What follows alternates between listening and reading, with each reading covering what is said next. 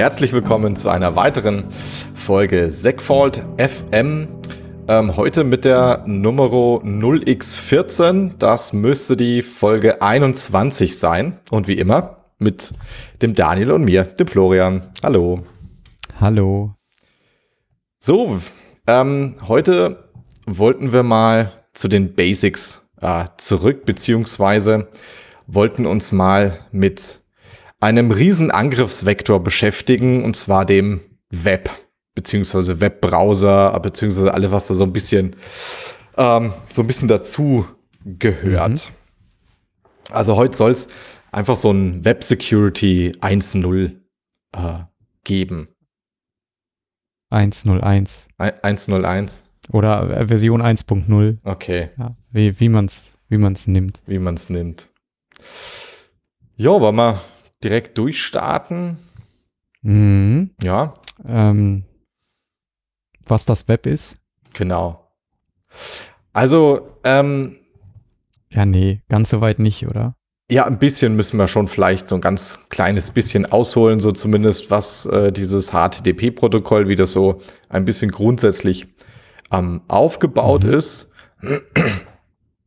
Also H T T P Hypertext Transfer Protokoll ist eigentlich jetzt auch schon ganz schön in die Jahre gekommen. Ähm, ist neunzehnhundertneunundachtzig von Tim Berners-Lee, der ja oft als Web-Developer bezeichnet wird, ähm, ähm, hat aber doch dann ähm, ein bisschen mehr dazu beigetragen. Ähm, genau, das H T T P-Protokoll ist das Protokoll im, im Internet, ja, würde ich mal behaupten, oder zumindest eines der wichtigsten Protokolle. Und ursprünglich ja. designt eigentlich bloß, um statische Textseiten auszutauschen. Also ähm, mhm. so was wir heute haben, dass da irgendwelche Werbebanner aufploppen und hier kommt ein, äh, irgendwas Animiertes und ähm, das Ganze auch ohne irgendwelche ähm, Requests wegzusenden. Das ist eigentlich erst in den letzten Jahren so ein bisschen dazugekommen. Also eigentlich war die Idee, dass wir damit Forschungsergebnisse von den Universitäten, was statisches äh, Webseiten sind, auszutauschen. Genau. Okay. Ähm, was interessant ist, ähm, dass H T T P, also das Protokoll, eigentlich ein relativ simples Protokoll ist. Ähm, das basiert, es gibt so diese Requests und dann gibt es eine Response. Also ich gehe zu einer Webseite hin und sage, hallo, ich hätte gern irgendwie diese index.html, das wäre dann so ein Request. Und ähm, wenn die Webseite so eine index.html hat, sagt sie, jupp, hier, guck mal, ja, hast du deine index.html. Also eigentlich mhm. relativ ähm, einfach. Und noch ähm, wichtig hier zu sagen ist, dass H T T P ein zustandsloses Protokoll ist. Das heißt also, wenn ich jetzt einen, ähm, einen Request absende, dann hat der erstmal, dann weiß der nichts von dem vorherigen Request. Ja? Und das ist, kommt natürlich, das ist dann auch wichtig, wenn wir dann über Sicherheit reden, wenn wir dann über irgendwelche, mhm. ähm, wenn ich irgendwo im Internet mein, meine Benutzer, mein Benutzername und Passwort eingebe, ähm, dann habe ich mich ja authenti, äh, wie war das, authentisiert? Authentisiert. Ah, hast ja? du dich dann? Ja. Ich, wir, wir haben, hat sich authentisiert ja. und ähm, dann würde aber der weitere Request hätte dann schon ein großes Problem, weil, ähm, naja, wir haben uns angemeldet, aber der, der, der ähm, weitere das, ähm, Request weiß nichts mehr von dem vorherigen. Also der weiß nicht, dass ich mich mhm. bereits erfolgreich ähm, bei der Webseite angemeldet habe. Das heißt, man hat Mechanismen drumherum gebaut, um also was zu ermöglichen. Genau. Genau, also da gibt es dann diese ähm, Cookie-Mechanismus, äh, auf den können wir mhm. ja gleich nochmal ähm, ganz kurz eingehen. Ähm, vielleicht nochmal dieses ähm, H T T P ist auch so ein klassisches Client-Server-Protokoll. Also der Client, das ist mhm. Firefox, Chrome oder auch irgendeine H T T P A P I. Also auch irgendwelche Bibliotheken können dazu genutzt werden, um diese Requests abzusenden. Und auf der anderen Seite ist dann so ein Server, ähm, Apache, Nginx, wie sie auch alle heißen, die dann eine Webseite oder eine auch dynamische Webseiten dann bereitstellen und ausliefern. Jawohl. Ja, ähm, vielleicht, ich würde ganz gern nochmal, ähm, weil wir das später wahrscheinlich ein kleines bisschen brauchen, ähm, es gibt ja das, was man da oben in diese Webse- Webseite da eingibt, dieses w w w punkt segfault punkt f m zum Beispiel, das gibt's, das kann man auch noch ein bisschen unterteilen. Also der erste Teil mhm. ähm, ist, der wird oft mittlerweile auch fast schon ausgeblendet von den ähm, von den Browsern, das ist H T T P oder beziehungsweise H T T P S. Über H T T P S haben wir ja auch schon gesprochen. Dann kommt die Domain, ähm, Segfault Punkt F M. Zusätzlich oder optional kann man den Port angeben, falls das auf einem Nicht-Standard-Port liegt. Ähm, und danach kommt ähm, eine, die Ressource. Das wäre also jetzt irgendwie foo slash bar slash index.html. Und was dahinter mhm. noch kommt, ist ein Parameter. Also das, äh, man kann an eine Webseite auch noch Parameter übergeben in Form von ähm, Variablen. Das sieht dann meistens, da ist dann schon ein ähm, Fragezeichen dahinter und dann kommt a gleich b und äh, foo gleich bar und so weiter und so fort. Also mhm. da kann man der Webseite ähm, beziehungsweise dem Webserver dann irgendwelche Parameter noch äh, übergeben. Ja. Es gibt ein paar H T T P-Methoden, ähm, um einen Austausch, äh, dass wir einen ein Austausch hier, ähm, einen Austausch, Austausch stattfinden kann. Da gibt es ein paar mehr. Die wichtigsten ähm, sind Get und Post. Es gibt noch mehr. Es gibt noch Put, Delete, Head und Trace, aber die, ähm, die werden wir mal äh, gekonnt ausblenden. Ähm, okay. Get ist relativ einfach. Wir, wie ich das gerade eben schon gesagt habe, dass wir in diesen U R L in, ähm, einfach die Parameter ähm, dranhängen und damit quasi die Daten an das Backend schicke. Ja? Mhm. Da gibt es allerdings ein paar m, kleinere Probleme. Ähm, das ist nicht beliebig ähm, lang, also da gibt es ähm, Grenzen. Und wenn diese Grenze er- erreicht ist, gibt es auch einen Error-Code ähm, vier eins vier, äh, Request U R I too long. Also das wäre dann, wenn ähm, da zu viel drüber geschickt wird. Deswegen, wenn man jetzt irgendwie eine E-Mail schreibt oder ähnliches, passiert das eben nicht über diese Get-Variante, sondern über die, über die Post-Variante. Bei Post ist es so. Also E-Mail hat ja in der Regel sowieso eigene Protokolle, oder? Der E-Mail-Transport, das wird ja genau. nicht über, ja. über H T T P gemacht. So ist es. Da, da haben wir eigene Protokolle. Ja, aber sagen wir einfach mal, wir füllen so ein Kontaktformular auf einer Webseite aus oder so. Ähm, ja, ist hier vielleicht ein passenderes Beispiel. Äh, dann kann der Text schnell mal zu lang werden, wenn man viele Beschwerden hat, äh, als dass der per Get verschickt werden könnte. Genau. Also man gibt auf jeden Fall irgendwo viele Daten ein mhm. und dann werden diese Daten einfach mit in den Headern In, mit in die Header ähm, geschickt. Das heißt also, man sieht das nicht mehr oben an, in der U R L, sondern das wird dann, sag ich mal, ein bisschen transparent.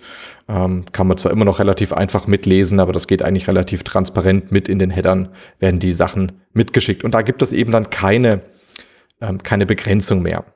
Ähm, es gibt auch noch zwei kleinere Unterscheidungen, und zwar die Get-Variante, die kann ich in meiner, die kann ich bookmarken. Ähm, also wenn mhm. ich jetzt auf einer ganz bestimmten Webseite bin und diese, diese Parameter übergeben habe, ähm, wenn das eine H T T P-Get-Anfrage ist, dann kann ich das bookmarken.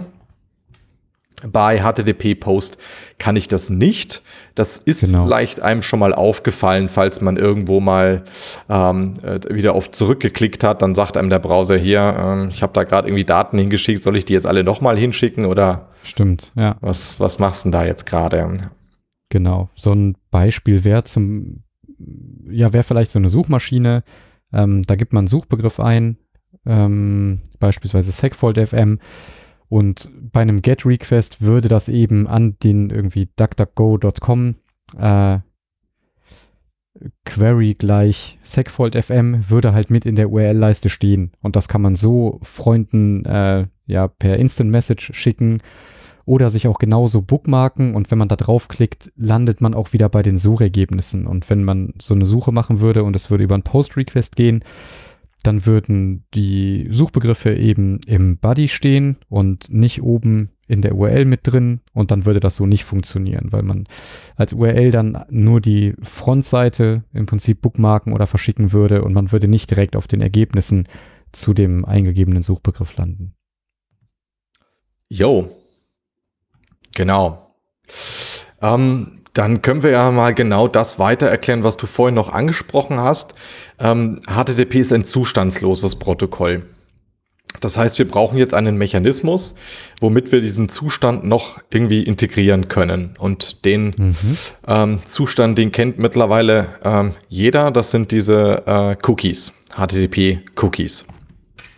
Jawohl. Das heißt, das funktioniert wie folgt. Auch das funktioniert auch alles über diese Header. Das heißt, man macht beispielsweise eine GET-Anfrage an eine Webseite und mhm. die Antwort, ähm, da kommt dann meistens so ein H T T P slash eins Punkt eins zweihundert OK zurück. Das ist dann die ähm, Indikator dafür, dass alles funktioniert hat. Und in den Headern, die der Webserver zurückschickt, steht dann drin set-cookie, Doppelpunkt, und dann kann auch der Browser, äh, der Webserver kann im Browser Daten ablegen. Ja? User ist gleich Florian, Session-I D ist gleich A B C eins zwei drei zum Beispiel. Mhm. Und wenn ähm, Alice in dem Fall dann wieder auf diese U R L geht, dann schickt der Browser diese Daten, ähm, die, wir, die der ähm, Webserver bei in Alice seinem in ihrem Browser gespeichert hat, schickt der Browser einfach beim nächsten Request einfach mit. Und mit diesem Mechanismus haben wir die Möglichkeit, einen Zustand ähm, herzustellen, weil der Browser, Webserver kann dann Daten hinterlegen, wo er sagt, ja, ähm, Alice hat sich gerade eben bei mir ähm, ähm, authentisiert und äh, ich kenne Alice, also das ist okay. Okay, hier hast du irgendwie so ein, so ein Session-I D und das nächste Mal schickst du die mit und dann weiß ich, dass du das gerade nochmal bist. Ja? Mhm. Also über diesen genau. Mechanismus können wir, ähm, können wir quasi einen Zustand erzeugen. Ähm, ja, wollen wir schon irgendwie auf diese ähm, ähm, ein paar Elemente von diesen Cookies eingehen, wie wir zum Beispiel... Also schon zwei Dinge, die wir eigentlich bei Cookies setzen sollten. Ja, klar. Warum nicht? Also man kann, ähm, das kann der Webserver eben setzen, der kann gewisse Optionen zusätzlich noch setzen, wie dieses Cookie gesetzt ähm, werden soll. Ähm, und da gibt es zwei Elemente, ähm, die hier wichtig wären. Also es gibt mehrere. Es gibt Expire, also wann, wie, wie lange ist dieses Cookie valide? Mhm. Ähm, bei null bleibt es einfach immer ähm, valide. Das heißt, der Webbrowser löscht das Cookie nicht. Um, und dann gibt es eben Zeiteinheiten, das heißt, man kann das dann ähm, browsertechnisch so einrichten, dass das nach fünf oder nach zehn Minuten einfach gelöscht werden soll. Ja, oder Tagen. Genau, richtig. Äh, Obacht, ähm, das ist natürlich aber, ähm, da kommen wir gleich dann zu dem ersten Security-Thema. Ähm, da vertraut man natürlich, dass der Webbrowser das dann auch wirklich löscht. Ähm, mhm. Wenn ich jetzt irgend so einen, ich sag mal, einen komischen Webbrowser habe, dann ignoriert er dieses, äh, dieses Expire-Feld einfach und behält die einfach. Also da müssen wir gleich nochmal sprechen, dass es hierbei, ähm, dass man hier noch weitere Mechanismen implementieren muss, damit man dann sicher geht, dass nach fünfzehn Minuten eine Session nicht mehr valide ist. Eine Sitzung. Ja. ja. Ja, dann gibt es das Domain-Feld. Ähm, das setzt einfach nur, für welche Domain das Ganze ähm, gültig ist, dieses ähm, Cookie. Das kann eben auch, das kann man einfach spezifizieren. Das ist irgendwie nur in slash admin, nur in dem Bereich wird das Cookie mitgeschickt und bei allen anderen Elementen wird das Cookie eben nicht mitgeschickt. Genau. Mhm. Wobei also Domain und äh, Path, also da ist äh, noch eine weitere Variable noch mit dabei. So, und die zwei wichtigen Felder sind dann Secure und H T T P Only. Secure klingt schon richtig gut, ne? Also schon Secure sollte, das klingt so, als ob, ob man das dran machen sollte einfach. Das, ne? Genau, so würde ich auch sagen. Also so, ja. so ein Feld könnte man schon mal auf, auf, auf True setzen.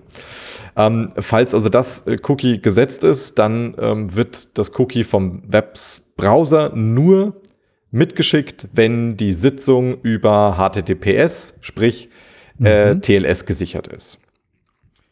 Okay, also das heißt, ähm, gerade für sowas wie ein Session-Token, ähm, mit dem man sich beim Server authentisiert, ist es sehr sinnvoll, das nicht im Klartext über die Drähte zu schicken, sondern eben nur, wenn wir eine T L S-Verbindung haben. Genau. Wir also, ja. Dadurch ist natürlich immer noch nicht sichergestellt, dass das niemand anders lesen kann. Es gibt ja auch irgendwie T L S-Termination und sowas. Das, dazu könnt ihr mehr in unserer Folge über T L S hören. Ähm, aber es ist natürlich schon mal ein guter Indikator, dass wir sagen, okay, über Plain H T T P schicken wir das erstmal gar nicht. Genau, wir kommen, wir kommen auch gleich nochmal dazu, ähm, wie wir so eine Sitzung überhaupt sicher hinkriegen. Das mhm, ist nämlich, okay. wie gesagt, gar nicht so. Also es gibt so zwei Möglichkeiten, wie man das eigentlich ganz gut hinkriegen kann. Mhm. Ja. Ach so, genau. Äh, das zweite Flag. Das war wahrscheinlich hat, H T T P only. Ja, ne? Genau. Ja.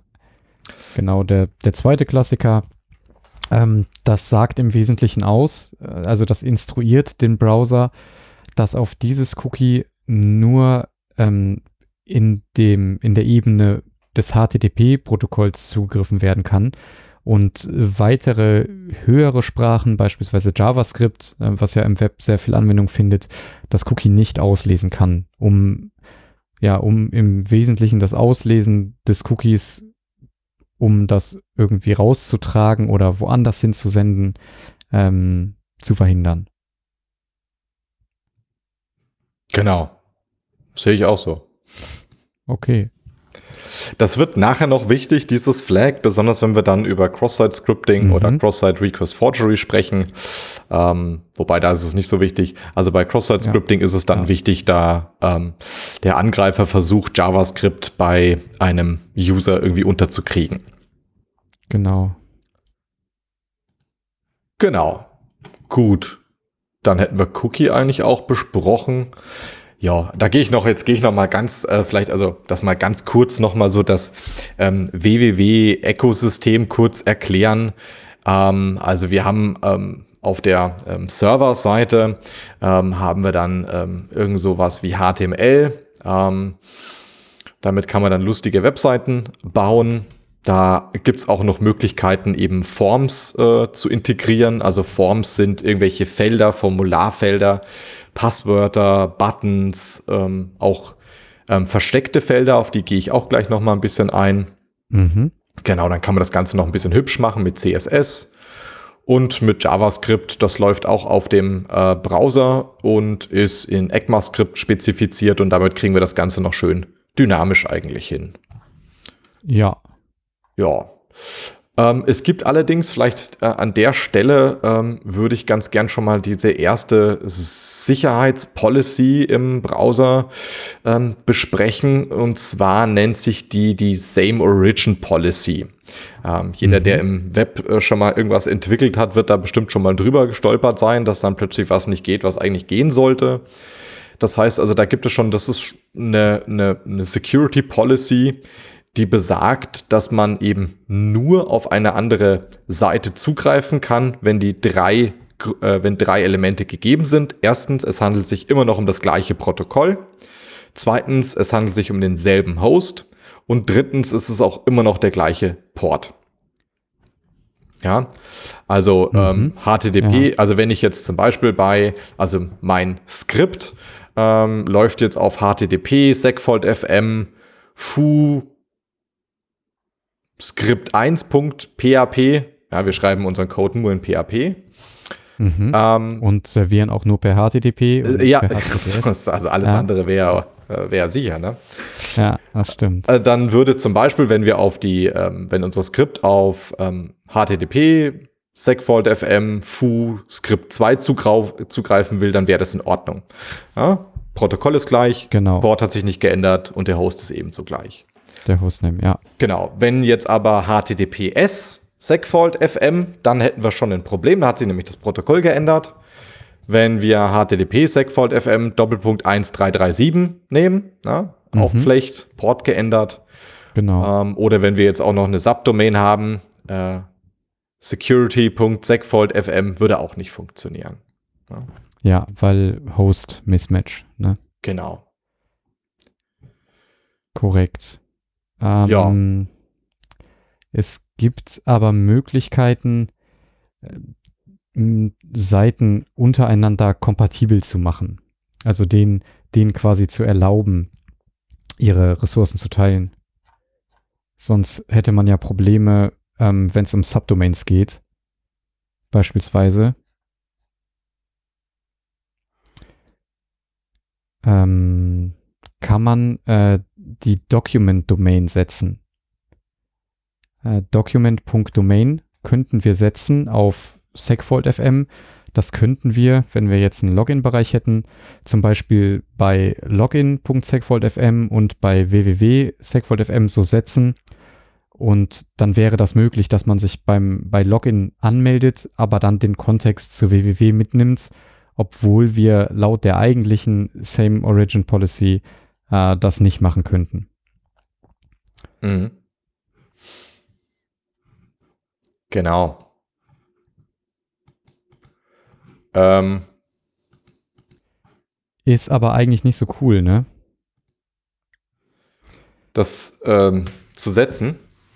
Genau, also vor allem, wenn du mehrere Subdomains hast und du die Hauptdomain nicht unter Kontrolle hast, mhm. ähm, dann könnte irgendwer, der X Y Z Punkt Segfault F M hat, könnte sich auch die ähm, Document-Domain auf Segfault F M setzen und wäre damit, hätte sich dann selber mit in unseren Kreis aufgenommen, quasi. Ähm, deswegen ist der schönere Weg, wenn man Daten austauschen möchte, äh, im JavaScript zwischen diesen, zwischen verschiedenen Subdomains, ähm, dass man einfach wirklich nochmal äh, die Destination prüft oder den Absender der, der Nachrichten, wenn man sich Informationen hin und her wirft. Okay, und das äh, über, da, über die Header dann? Ähm, nee, einfach Post, wenn man Post-Message verwendet irgendwie. Window Parent, Post-Message, dass man dann prüft, ähm, wo die herkommen oder wo die hingehen. Also jetzt beim Einbetten zum Beispiel. Okay.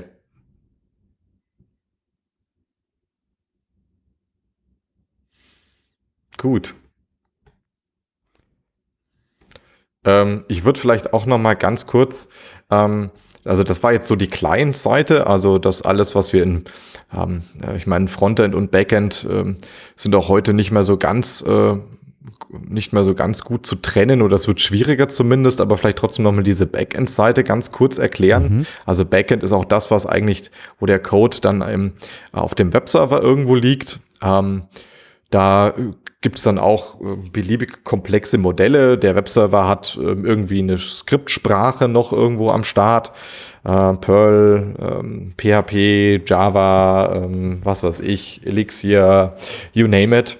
Und ähm, kann dann damit dynamischen Content generieren. Das heißt, da haben dann die volle Möglichkeit einer Skriptsprache zur Verfügung, um dynamischen Content zu erzeugen. Und oft, das kann aber auch nochmal separat sein, gibt es dann irgendwo noch eine Datenbank, wo man dann Daten hinterlegen mhm. kann, die kann man dann abfragen. Gibt es denn den Benutzer überhaupt? Hat der ein Passwort? Ähm, wie sind denn da deine, seine Daten? Also man kann auch nochmal mit einer Datenbank in, interagieren, die muss nicht auf dem gleichen Server sein, der kann auch dann irgendwo ähm, ähm, ja, kann auch ein, ein anderer Server sein, den man damit erreicht. Als Ergänzung vielleicht noch, das muss nicht zwingend eine Skriptsprache sein. Also du kannst es auch in Assembler schreiben, das stimmt. Genau, du kannst ja dann Backend im Wesentlichen schreiben, wie du willst, und irgendwie auch Binaries callen, die dann Dinge machen mit den Inputdaten und was anderes zurückgeben. Also das, das muss nicht unbedingt eine Skriptsprache sein. Wurde in der Vergangenheit nur oft so gemacht, irgendwie, wenn man jetzt so klassisch an P H P oder sowas denkt, ja.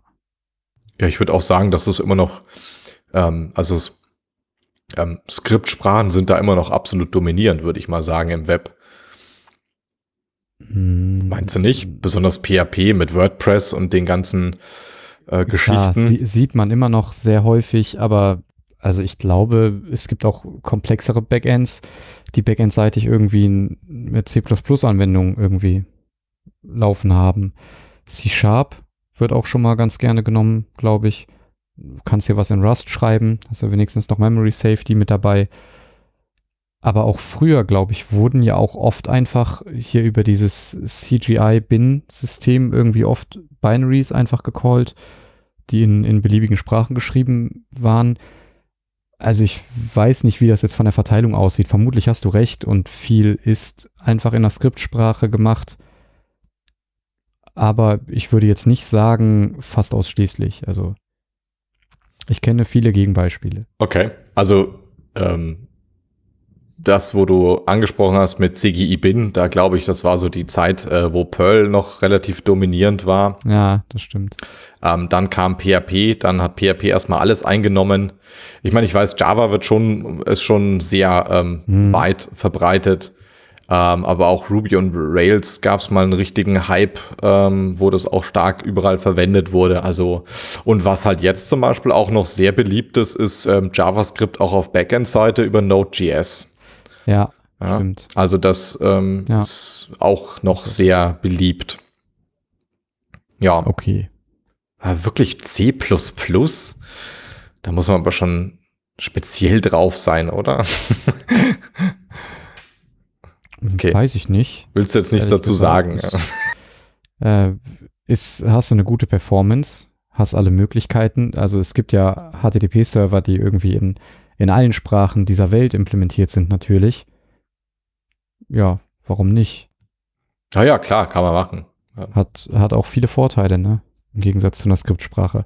Also vor allem, wenn Performance eine Rolle spielt und wenn du komplexere Dinge tust, dann willst du das vielleicht nicht von einer Skriptsprache, die da irgendwie ein einen lahmarschigen Interpreter hat. Aber das ist ja nicht mehr so. Also früher gab es äh, Fälle, wo dann bei jedem Skriptaufruf der Interpreter nochmal geladen werden muss. Das ist ja heutzutage anders. Da ist der äh, Interpreter, wird einmal beim Start des Webservers mitgeladen und dann kann ich dem nur noch schnell das Skript entgegenballern ähm, und das wird dann eigentlich interpretiert. Also diese ähm, Zeiten, wo bei jedem Aufruf der äh, Interpreter nochmal geladen werden muss, die sind da ja, sag ich mal, vorbei ein bisschen. Ah, okay. Wir können doch jetzt aber als Security-Podcast nicht sagen, hier, äh, Leute, schreibt eure Website in C plus plus. Sag mal, das, das können wir doch nicht machen. Warum? Dann sagen wir Rust. Dann ja, hast du wenigstens ja. Memory Safety. Ja, okay, okay, okay. Ja, ist okay. Oder Go, meinetwegen. Ja, ja, okay. Also das, da also, bin ich mit einverstanden. Aber okay, dass wir jetzt hier sagen, Leute, bitte schreibt eure Website in C plus plus. Könnt ihr auch in C plus plus. Ihr müsst nur wissen, was ihr tut. Ja. Machen wir es uns einfach. Muss man aber wirklich gut wissen, was man tut. Ne? Ja, naja, schießt man sich schnell in den Fuß. Gut. Ja, ich glaube, dass soll's jetzt, hab ich, haben wir irgendwas vergessen, was, was Wichtiges? So das Ökosystem, würde ich mal sagen, von Webbrowser. Also, ja, ja, weiß nicht, wenn wir später, also wenn uns später auffällt, dass wir doch noch was gebraucht hätten, dann schieben wir das halt einfach nach. Genau. Ähm, eine Sache, die ich noch erwähnen wollte, das hatten wir teilweise schon bei äh, Browser-Fingerprinting etwas erwähnt. Äh, jetzt muss ich bloß finden. Genau. Ähm, es gibt natürlich, äh, die Historie von Web Security ist natürlich auch sehr stark verbunden mit ähm, der Komplexität von einem Webbrowser. Ähm, da jo, haben wir ja. zweitausendsechs hat der Firefox gerade mal zwölf A P Is angeboten. Mhm. Ähm, dann zweitausendsiebzehn, ähm, also gut circa zehn Jahre später, haben wir dreiundneunzig verschiedene A P Is, ja, die der Firefox ja. anbietet, ja, die ja. jede natürlich auch eine gewisse Komplexität mit anbietet. Also das, ähm, das ist natürlich schon interessant, dass sich der, und deswegen ist natürlich auch der Browser bzw. auch das Backend natürlich auch schon interessante mhm. Angriffsvektoren geworden. Ja? Ja, klar. Also aber auch vor allem der Browser ist natürlich so viel komplexer geworden, äh, weswegen wir auch irgendwie viel mit Browser-Exploits zu kämpfen haben. Aber du musst dir ja auch mal überlegen, was konntest du zweitausendsechs mit einem Browser machen, ne? Und was kannst du heute machen? Heute hast du ja wirklich Zugriff auf enorm viele Low-Level-Funktionalitäten des Betriebssystems aus dem Browser heraus, was ja damals undenkbar war. Heute haben wir ja irgendwie mit den mit Chrome O S oder sowas, haben wir ja im Prinzip Betriebssysteme, die mehr oder weniger aus einem Browser bestehen, der irgendwie noch noch einen Kernel unten drunter hat.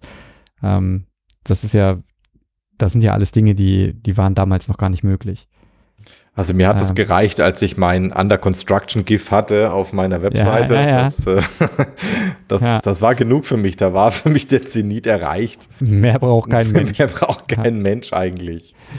Ja, und heute kannst du dein, ähm, dein Pixel-Telefon per U S B anstecken und das aus dem Browser heraus flashen, ne? Ja, also, genau. Wollte ich nur mal ein neues Feature von Graphene O S, hatten wir auch schon mal drüber gesprochen, äh, über Graphene O S in einer der sehr frühen Folgen, meine ich.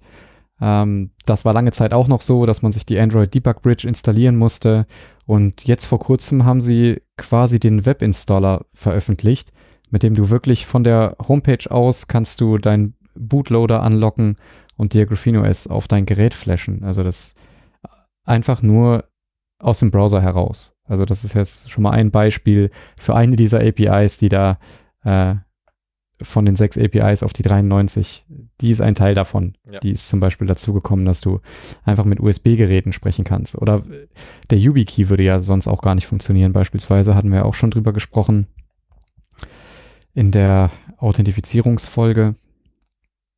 Ja, du hast halt viel mehr Möglichkeiten. Genau, ich hatte auch, glaube ich, äh, ähm, in der Vorbesprechung hatte ich schon erwähnt, dass ähm, ich das auch genutzt habe für die Nintendo Switch, hat auch so eine Möglichkeit, ein alternatives System zu booten. Das geht auch, ähm, das geht auch mittlerweile super einfach. Ähm, hängst du irgendwie dran, dann fragt dich dein Browser hier, bist du dir sicher, dass du von dieser Webseite irgendwie, mhm. bist du dir sicher, dass du da, dass du dem da ähm, ah. Zugriff auf dein U S B-Gerät geben kannst? Dann klar, logisch, logisch, alles mit Ja äh, ähm, accepten und dann flasht dir der da Dafür. mal schnell ah. neues, eine neue Firmware drauf. Mhm. Ja, das ist schon, schon verrückt, was da mittlerweile echt alles geht. Das stimmt. Okay, aber lass uns doch mal so zu den, zu den klassischen Angriffen übergehen. Den Klassikern, die wir so haben. Genau. Also ähm, vielleicht, ich finde es ganz spannend, ähm, anzufangen mit einer Sache, und zwar ähm, diesen Client-Side-Control. Ähm, mhm. Was ich mit Client-Side-Control meine, ähm, wir müssen uns heute ähm, klar machen, dass jeder Webbrowser, ähm, ob Chrome, ob Firefox, ob ähm, was auch immer, eine ähm, Developer-Tools fest integriert hat. Meistens, das kommt ein bisschen auf das Betriebssystem an, entweder F zwölf oder Control-Shift-I oder ähm, genau. Und damit öffnet man die ähm, ähm, Developer-Tools und hat damit eigentlich Möglichkeit, alles, was der ähm, Webserver einem geschickt hat, ähm, on the fly zu ändern. Und das heißt, alles, was mit H T M L zu tun hat, alles, was mit JavaScript zu tun hat, wir haben eine mhm. Debug-Konsole, wir haben einen Netzwerkmonitor, wir können die Cookies angucken, wir können die Cookies verändern. Ähm, ja. Das war zwar vorher auch alles möglich, ähm, ist jetzt nicht so, dass das nicht vorher möglich war, aber mit diesen Developer-Tools ist es jetzt nur einen Tastendruck entfernt. Also es ist noch einfacher geworden. Genau. Und das muss. Also da, da können wir vielleicht noch kurz einschieben, JavaScript oder ja auch ähm, H T M L beispielsweise ist ja nichts anderes, als dass der Webserver deinem Browser Code schickt, den dein Browser ausführt. Ja? Und den kann man halt einfach dann auch lokal debuggen und auch verändern. Das ist ja, der, der Code wurde vom Server geschickt, dein Browser stellt ihn dar, aber du kannst da auch eingreifen, wenn du möchtest.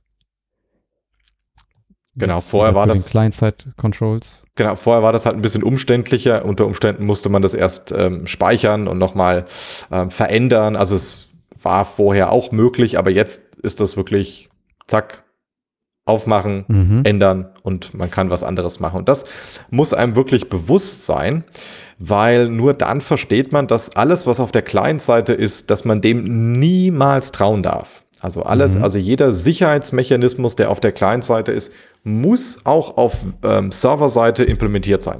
Ja, anders ähm, genau. ist das ein großes äh, Problem. Und das wird, also dieses Mantra, was es da gibt, ist never trust any user data. Das werden wir heute bestimmt noch öfter mal sagen. Mhm. Ähm, spielt da genau ähm, in der Hinsicht rein. Das einfachste Beispiel ist zum Beispiel, weil man irgendeine Webseite hat und da möchte man jetzt nicht, dass da jemand drauf geht, dann kann man zum Beispiel Buttons oder irgendwelche ähm, ähm, Felder disablen. Das kann man einfach mit ähm, mit H T M L machen, dann gibt es dann Input-Type, Text, Name, Passwort oder was auch immer und dann setzt man das auf Disabled. So, und mhm. dann, wenn man sich die Webseite anschaut, dann kann man diesen Button nicht mehr klicken, dann ist der ausgegraut. Ja. Genau, da ist das jetzt, das drückt man F zwölf, guckt sich das an, schreibt, löscht dieses Disabled wieder weg, drückt auf Enter und dann ist der Button wieder da und dann kann ich da plötzlich wieder draufdrücken. Und das ist in der Tat, das klingt jetzt nach einem ganz ähm, trivialen Beispiel, aber ähm, das gibt es an, ähm, also das ist jetzt, ein, das ist auch bewusst ein Beispiel gewählt, was einfach zu erklären ist, aber es gibt es an vielen Ecken und Enden, wird einfach immer bloß die Client-Seite überprüft und nicht mhm. die Web, äh, nicht die Backend-Seite. Ja? Ja, korrekt. Oder auch bei, ähm, bei sowas wie Rate Limiting habe ich das schon mal gesehen, ähm, wo man nicht möchte, dass beispielsweise viele Passwörter durchprobiert werden können, dann einfach clientseitig so einen Cooldown da einzubauen. So, du hast das Passwort falsch eingegeben, du kannst nicht nochmal auf den Login-Button drücken, sondern Sleep du musst drei Sekunden warten. Genau, und das wurde halt clientseitig implementiert und das ist halt totaler Quatsch. Also sowas muss immer backendseitig geschehen. Äh, das hilft sonst wirklich gar nichts. Habe ich jetzt auch ehrlich gesagt noch nicht gehört, weil eigentlich, also die meisten Brute-Force-Angriffe finden ja nicht im Browser statt. Ja, ja, klar. Die sind, sind ja irgendwie automatisiert. Ja. ja, ja, ja. Das ist wirklich. Das ist schon gut. Ja. Ja. Sleep tausend, das wird es ihm zeigen. Gut. Oh ja. Ähm, ein, zweiten, äh, ein zweites Element, was auch immer sehr gerne benutzt wird, sind Hidden-Form-Felder.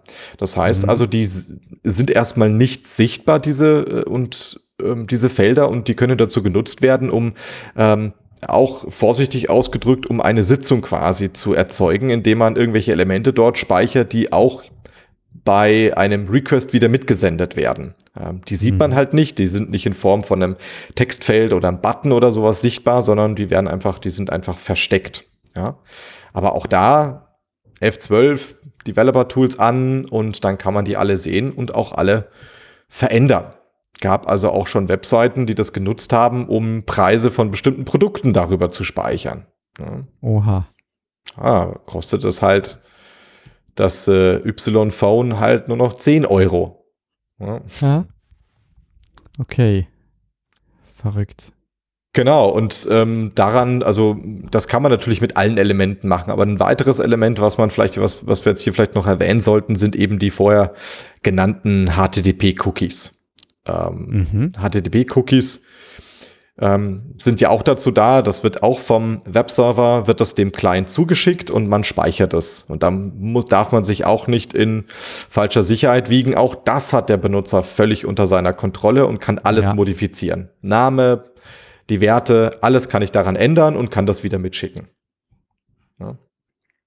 Korrekt. Also nicht ähm, den Benutzernamen als Cookie setzen und das Cookie Admin null mitschicken für jemanden, der kein Admin ist. Das darf man nicht machen. Äh, das darf man nicht machen, nicht, ja. Das darf man nicht machen. Äh, also sollte man jetzt nicht machen, hast du gesagt, oder? Ja, genau, darf man nicht, also man, das, man darf nicht ja. Admin eintragen, das ist verboten. Das äh, steht, glaube ich, bestimmt auch in dem R F C irgendwo drin. Nee, ich meine einfach, das könnte man sich dann auch einfach lokal auf Admin eins und das so zurücksenden und äh, dann darf der Server bitte nicht denken, ah ja, jetzt ist hier ein eingeloggter Admin zugange und Super. ich schalte mal, ich schalte jetzt mal die Hidden Menus frei, indem ja. ich das Hidden Flag wegnehme von den Buttons. Nee, Quatsch. Also ja, immer alles serverseitig prüfen. Ist da, glaube ich, die wichtigste Lektion. Genau. Um, und das müsste man jetzt auch nicht so betonen, wenn das nicht leider immer noch viel, immer noch weiß ich nicht, aber auf jeden Fall gab es einfach schon viel zu viele Fälle, wo es so gemacht wurde. Und man wird das sicherlich auch heutzutage noch irgendwo mal finden, aber ich glaube, niemand, der eine ernsthafte Webanwendung baut, macht das heute noch so. Hoffe ich. Ja, man weiß ja nie, aber Ja, ja, wir, wir haben es jetzt nochmal betont. Ähm, vielleicht können wir ja jetzt mal kurz drüber unterhalten, wie man zum Beispiel, weil das ist ähm, damit ein bisschen verbunden, wie schafft man es denn, eine, ähm, eine sichere Sitzung aufzubauen? Mhm. Grundsätzlich gibt es dafür zwei Möglichkeiten. Jetzt nehmen wir mal ganz kurz dieses Backend raus. Jetzt haben wir so negativ über diese Cookies gesprochen, aber man kann die Cookies natürlich auch in einem sicheren Kontext nutzen. Also es ist ja ein Mechanismus, der da ist, damit ich ähm, einen Zustand mit H T T P erzeugen kann. Also man muss genau. dieses Element irgendwie nutzen können, damit man damit auch sicher eine Sitzung aufrechterhalten kann. Mhm. Genau. Und jetzt gehen wir mal kurz davon aus, dass man keine ähm, Datenbank hat ähm, und ich muss, ich habe wirklich, äh, ich muss die Daten bei dem Benutzer speichern. Dann hätte man aber die Möglichkeit, ähm, über zum Beispiel ähm, symmetrische Kryptographie, ähm, dass ich die Daten der Webserver sagt, okay, ich muss bei Alice die ganzen Daten äh, speichern und verschlüsselt die Daten einfach mit einem symmetrischen Verschlüsselungsverfahren und den Schlüssel hat nur der Webserver. Mhm. So, das heißt, ähm, Alice ist jetzt da, hat irgendwie ihr Cookie und das ist komplett verschlüsselt. Das heißt, ähm, sie kann damit jetzt eigentlich oder nicht mehr viel anfangen. Sie sieht einfach bloß irgendeinen Haufen von Bits und Bytes. Und mhm. äh, nur der Webserver, wenn das eben dieses verschlüsselte, der Ciphertext wieder mitgeschickt wird, nur der Webserver mit dem Schlüssel kann die Daten dann wieder entschlüsseln und kann dann wieder auf die Daten zugreifen. Das heißt also, irgendwelche, ja, das ist der Admin und ja, der hat einen Discount von zehn Prozent, das könnte ich jetzt alles verschlüsselt eben in diesen Cookies abspeichern. Ja, weil der Benutzer das clientseitig nicht editieren kann, weil er eben nur den in Anführungszeichen verschlüsselten Müll sieht, der überhaupt keinen Sinn für ihn macht. Einfach ein Wert mit hoher Entropie. Ähm, ja, und wir würden sehen, wenn daran rummanipuliert wird. Also zumindest, wenn wir irgendwie eine Authenticated Cipher verwenden. Ähm, ja, genau. Irgendwas wollte ich noch sagen. Nee. Ach so, genau, o- o- Obacht, genau, Obacht. Ähm, ähm, das ähm, wird, also viele der Sachen, die wir jetzt auch schon diskutieren, sind teilweise in modernen Web-Frameworks auch schon fertig integriert. Also man muss ja bei vielen Sachen nicht das Web neu erfinden, also das Rad neu erfinden. Ähm, aber da muss man natürlich vorsichtig sein, da sind oft Standardpasswörter einfach hinterlegt. Also dieser Mechanismus, dass man verschlüsselte E-Mails, nein, verschlüsselte Cookies beim Client äh, ähm, speichern kann. Das gibt es bei vielen Web-Frameworks, ist das schon fest mhm. integriert. Aber dann ist irgendwie der Name des Frameworks irgendwie als Standardpasswort hinterlegt und sollte definitiv geändert werden. Ja? Weil ansonsten ja, kann man halt das Passwort sich wieder rausfischen, mal gucken, ob das entschlüsselt äh, kriegt und dann kann er die Daten mit, doch wieder ändern. Okay.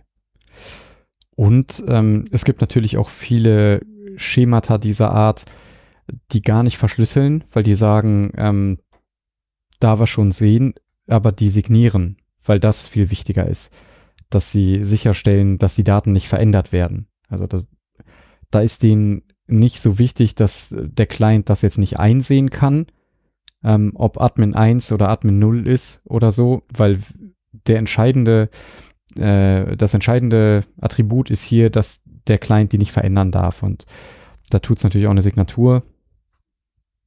Ja. Ja. Genauso. Oder aber ähm, man sagt einfach, meine Clients sind es mir wert, dass ich ein paar Ressourcen opfere und selber den State halte. Dann kann man denen sowas wie ein ähm, ordentliches Session-Token mitgeben und ich speichere mir einfach in der Datenbank zu dem Session-Token die Informationen über den Client, die ich halten möchte und ähm, dann ist das auch gut. Genau, ähm, auch da muss man ein kleines bisschen aufpassen, weil man dort ähm, auch, man muss an der Stelle auch noch überprüfen, ob die Session abgelaufen ist oder nicht. Also in den meisten Fällen, wie du schon gesagt hast, ist da irgendwo eine Datenbanktabelle Sessions mit dabei, wo ich diese Daten alle schnell ablege. Dann erstelle ich mir einen ähm, mit, einem, ähm, mit einer Hash-Funktion irgendeine Session-I D, die ich dann da ablege und ich überprüfe mhm. die dann. Wichtig dabei ist, dass dann auch die, ähm, wann das zum letzten Mal geupdatet wurde und wann ich das eingetragen habe, dass diese Timestamps auch mit drin stehen. Ähm, damit ich dann, wenn die Session, also die Sitzung möchte ich ja dann auch zeitbeschränkt haben. Jeder kennt das irgendwie beim Online-Banking, dass dann das ganze fünf, fünfzehn Minuten, dass dann die Sitzung abläuft und dann bin ich eben nicht mehr ähm, autorisiert, dass, genau. ich das, dass das auch backendseitig gemacht wird und eben nicht wiederum nur auf, ähm, ja, ja, das Cookie soll mal in fünfzehn Minuten wieder gelöscht werden, dass das auch ja. im Datenbank passiert. Genau. Also nicht nur auf Client-Seite soll ich dann aus dem Webinterface rausgeschmissen werden, sondern wir müssen auch serverseitig darauf achten, dass wir die Session invalidieren. Genau. Mhm. So, vielleicht äh, können wir ja kurz nochmal zusammenräumen, was wir jetzt schon so alles hatten. Also wir hatten ähm, bei Cookies äh, soll H T T P äh, only und ähm, ähm, secure gesetzt sein. Das sind schon mal zwei Sachen. Ähm, mhm. Alle clientseitige Validierung muss. Man kann sie auch clientseitig machen. Ähm, oft bietet sich das an, dass der Benutzer relativ schnell auch schon über JavaScript Feedback bekommt, ob jetzt meine E-Mail-Adresse falsch ist oder nicht. Aber sie muss mindestens immer noch mal im Backend geprüft werden. Also muss, wenn an beiden Stellen oder mindestens im Backend noch sein. Also never trust any user data. Mhm. Ähm, und ähm, wenn wir irgendwelche, und, und da natürlich mit verbunden ist, dass alles, was Ähm, womit wir dann eine Sitzung erzeugen können, dass das auch nicht irgendwie nur clientseitig gespeichert wird oder wenn verschlüsselt oder signiert oder dann komplett backendseitig durchgeführt wird. Genau. Ja. Und auch diese, ach so, wir haben noch was vergessen, und zwar auch diese Session-I D, diese muss natürlich nicht vorhersehbar sein. Ja, also wenn das jetzt Klar. irgendwie Admin äh, plus vielleicht irgendwie noch ein, ein paar anderen äh, das Datum ist, ähm, dann habe ich natürlich wieder die Möglichkeit, dass ich diese Session-I D vorhersagen kann, und dann ist das natürlich auch sehr einfach, hier Admin-Privilegien sich zu ergaunern. Genau. Also die, die muss schön gewürfelt sein, aber da, da gibt es auch viele ähm, Richtlinien zu, sage ich mal, wie man sowas anständig machen kann. Ähm, Wie gesagt, sollte in vielen modernen Web-Frameworks, wenn genau, man das jetzt nicht in C plus plus ja. programmiert, dann ist das äh, meistens schon direkt integriert. Alter, ich, ich, ich finde die Funktion in C plus plus, die dir das macht, schicke ich sie dir. Das ist überhaupt kein Grund, dass sich jetzt so schlecht darüber zu reden, sein Backend in C plus plus zu machen. Gut, bis auf die fehlende Memory Safety, das sehe ich ein, ja. Du willst bloß nicht zugeben, dass unser Segfault F M alles in C plus plus im Hintergrund läuft, ne? Aber da habe ich nichts zu. Aber, aber das C plus plus, was eigentlich eher C ist, äh, naja. Genau, C plus plus von denen geschrieben, die C plus plus nicht verstanden haben, aber mal C gelernt haben. Genau, und die C plus plus scheiße finden. Aber Ach es ist so. halt jetzt da. Also jetzt, man, man will das Objektorientierte halt mitnehmen. Na gut. Na. Gut. Haben wir nicht. Haben wir natürlich nicht. Ähm, ja, das würde so. ich jetzt mal sagen, wäre jetzt dieser eine Teil. Ähm, der andere Teil ist Cross-Site-Scripting. Ja? Ja, also ein weiterer Teil. Es klang jetzt ja, so, genau. als hätten nee. wir zwei Hälften. Nee. So Client-Side-Controls haben wir jetzt. Jetzt machen wir Cross-Site-Scripting. Nee, äh, ja, der, der nächste, einer der, der Hauptangriffe im Web, genau. dem man so begegnen kann. Ich weiß gar nicht, ist das bei O WASP immer noch auf den Top zehn? Also zwanzig dreizehn war es, zwanzig siebzehn war es bei den Top zehn. Vorstellen. Ähm, gehört ah, also immer noch zu den größten Problemen eigentlich im Webbereich. Ich guck mal nach.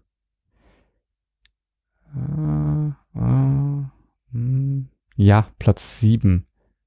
Och, ja. Hier steht jetzt keine Jahreszahl dran. Aber so auf der Frontpage auf jeden Fall direkt. In den Top zehn ist es, ist es aktuell Platz sieben, ja. Also ähm, immer noch ganz weit oben. Aber sollen, wollen wir vielleicht nicht vorher Cross-Site Request Forgery machen? Können wir auch. Cross-Site Scripting? Ich, vielleicht, ich weiß nicht, ob das besser passen würde. Können wir auch. Meinst du, passt besser? Weiß ich nicht. Gibt's weniger zu? Haben wir schneller abgefrühstückt, ne? Ja. Zumindest. Glaube schon. Ja. Ah, nee, komm, mach. Du bist der Strukturierte von uns. Ja, mir ist, also ich hab's, ähm, weil es halt ein kleines bisschen komplizierter zu erklären ist. Und ähm, das ähm, bei Cross-Site Request Forgery ist es auch noch so, da waren auch vor einigen Jahren auch noch die, dick, die dicken Player noch ganz schön äh, mit dabei. Also da war YouTube, ähm, Google, ähm, ähm, die hatten alle ähm, diese Schwachstellen. Gmail war auch mit dabei, Facebook. Okay. Ähm, also gut, ein paar Jahre, das ist schon wieder ein paar Jahre her, aber ähm, die waren da alle von dick betroffen, von, ähm, von Cross-Site Request Forgery. Na gut, von Cross-Site Scripting auch alle Nase ja. mal wieder irgendwo irgendwas, ne? Also. Ja. Ja, nee, ja, sag doch mal einfach an. So, du, also Cross-Site, also Cross-Site oder äh, Cross-Site Request Forgery? Was jetzt? Gut. Ah, Cross-Site Request Forgery. Okay, alles klar. Okay. Ähm, ja, im Prinzip ist das ähm, ja, schon, schon komplizierter irgendwie zu erklären. Also wir haben, mhm. meistens haben wir eine Seite, wo wir irgendwelche, da irgendwelche ähm, irgendwelche Formulardaten haben und dann gibt es eine, ähm, die, das Pendant dazu auf dem Backend-Seite, die dann diese Formulare entgeben, nimmt und auswertet. Genau. Und zwischen diesen zwei Elementen, das heißt also der, ähm, der Webseite, die, auf, die der Webserver zum Client geschickt hat, sag ich hier, ähm, füll mal diese Daten aus und klick dann auf, ähm, auf Submit und dann kriegt das der Webserver wieder und führt das Ganze aus. Da mhm. ist grundsätzlich erstmal keine starke Bindung zwischen diesen beiden. Was genau. bedeuten könnte, dass jemand anderes auf einer anderen Webseite, wo es lustige Katzenbilder gibt, diese Webseite nachbauen kann und ähm, alle Elemente, die ich benötige, ähm, kann ich quasi dort mit einbauen. Und wenn der, ähm, mein, der Benutzer dann auf meine Seite geht, dann schicke ich einen Request an diese Webseite ab. Also das genau, ist ja, ja also, ein, ein, also das, das, hm? das muss nicht wirklich zusammenhängen. Das können sogar theoretisch und manchmal auch praktisch zwei unterschiedliche Endpunkte sein, ähm, die, die das behandeln. Aber genau, also im Wesentlichen, wenn ich jetzt das bei meiner Bank, dass ich möchte eine neue Überweisung machen, den Button drücke, dann schickt der Webserver der Bank mir ähm, also erstmal die Seite, den Code eines Formulars, den mein Browser rendert und da fragt er mich dann, wohin und wie viel und welchen Verwendungszweck mit einem Button drunter. Und der Code von dieser Seite, die Logik dahinter ist einfach, dass wenn ich da Daten eintrage und dann auf den Button Überweisung durchführen drücke, wird einfach ein Request an meine Bank gemacht, der die Formulardaten enthält und dann bei meiner Bank backendseitig die Überweisung auslöst. So, und das sind zwei unterschiedliche Dinge. Das ist ein Request, der einfach gemacht wird, im Wesentlichen aus, aus meinem Browser heraus, aufgrund vorher geladener Daten, aber den könnte man auch unabhängig davon senden. Oder wie du sagst, wenn man die Seite nachbaut beispielsweise oder aus Spaß einfach selber so einen Request zusammenklöppelt. Genau, und das Gefährliche dabei ist, dass, wenn ähm, du bei der Bank eingeloggt bist und genau. hast eine valide Session-I D und gehst also ein dann Cookie gesetzt, genau, der gültig ist. Und ja. gehst dann auf äh, lustige Katzenbilder punkt de ähm, ja. dann und alle Werte, die die Bank Webseite braucht, sind vorhersagbar, mhm. dann ähm, kann ich als ähm, Angreifer einen validen Request an die Bank schicken. Im Auftrag von dem Benutzer, der gerade auf meine lustige Katzenbilder geklickt hat. Ja? Also du würdest einfach auf deiner Seite, du würdest mir Code mitschicken, den mein Browser ausführt und da steht dann im Prinzip ist genau, wird genau der Request nachgebaut, den meine Bank erwartet. Äh, sende mal an Florian mit folgender I B A N fünf Euro. Mehr, mehr braucht kein Mensch. Und ähm, mein Browser würde dann mein Session-Token als Cookie freundlich mit dranhängen, weil er denkt, ach guck mal, der Request geht an, an diese und jene Bank, da habe ich doch einen Cookie für. Schickt er mit und die Bank erhält den Request und denkt sich, ah super, Session-Token ist dran. Ich schicke jetzt mal dem Florian die fünf Euro. Genau. Okay. Und so, und da helfen eigentlich bloß fünf, fünf Blockchains. Mehr, mehr hilft da nicht. Ich, also ich sag mal mindestens fünf Blockchains. Oh, ne? Drunter würde ich es nicht machen. Aber ich habe ja heute gelesen, niemals hat jemand von fünf Blockchains gesprochen, ne? Wirklich nicht. Habe ich jetzt heute gelesen, äh, als, als Stellungnahme bei Twitter vom C E O. äh, aber ja, das, das äh, Internet Archive hat das anders gesehen. Da, da wurde mal auf der eigenen Homepage ganz deutlich ja. von den fünf Blockchains gesprochen. Aber ich glaube, wir sind off-topic. Ja, äh, Blockchains müssen wir auch mal drüber reden. Ne? Blockchains machen wir auch mal. Ja. Ja. Und warum man so viele braucht. Warum es die eine nicht, warum, warum, warum die eine nicht, ja. nicht taugt. Ja. Genau. Okay, klar. Ja. Haben wir das was ma was ja. machen wir da? Wie verhindern wir jetzt, dass irgendwelche Seiten, die zufällig wissen, bei welcher Bank ich bin und darauf hoffen, dass ich eingeloggt bin, dass die einfach Requests zu meiner Bank schicken können aus meinem Browser heraus mhm. und mein Cookie freundlich mitgeschickt wird? Also vielleicht können wir ja, wie du schon sagst, also Bank ist natürlich immer ein interessanter Angriffsvektor, aber vielleicht auch, ähm, also allein, was man häufig angegriffen hat, ist zum Beispiel einen neuen Benutzer hinzuzufügen. Mhm. Das heißt also, wenn der Admin, wenn ähm, ich davon ausgehe, dass der Admin ähm, oder vielleicht jemand, der gerade seine E-Mails über den, übers Web liest, das heißt, zu diesem System hat er bereits Zugang, ähm, mhm. dann schicke ich dem eine E-Mail, dann weiß ich, die Session-I D ist auf jeden Fall valide und dann klickt er irgendwo anders drauf und dann schaffe ich es, einen neuen Benutzer hinzuzufügen oder sein zu löschen oder das Passwort zu ändern oder mhm. eine Überweisung zu tätigen oder wie auch immer. Ja, das sind also genau. so ein paar ähm, Beispiele, wo, wie man sowas, ähm, wie man sowas machen könnte. Ja? ja. Ja, wie man das jetzt verhindert, also eine Möglichkeit ist, so einen ähm, Token, ein äh, C S R F-Token zu generieren, also mhm. ähm, auf der Client-Seite, also nein, falsch rum. Also es wird auf, dieser Token wird auf Web-Server generiert und wird mitgeschickt. Ähm, wird bei der Webseite, die der Client erhält, mitgeschickt.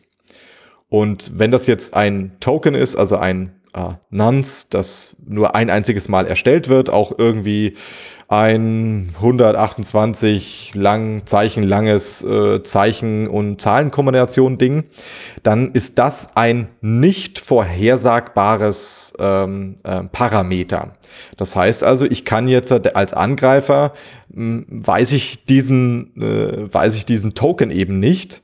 Das heißt also, wenn ich jetzt diesen, ähm, wenn der Angreifer diese äh, Request absenden möchte, dann fehlt der, dann fehlt ein valider Token. Deswegen, mhm. so kann man das also verhindern, indem in dem, in der Webseite, die der Web, ähm, die der Webserver dem Client schickt, dass da ein Token generiert wird und das wird auf der nächsten Seite einfach wieder überprüft. Also, ja. Ich schicke genau, dir eine also Zahl, so quasi, ich schicke jetzt dem Daniel die dreiundzwanzig mhm. und beim nächsten Mal, wenn der Daniel mir was schickt, dann muss er mir die dreiundzwanzig wieder mitschicken, weil ansonsten weiß ich, das ist gar nicht der Daniel.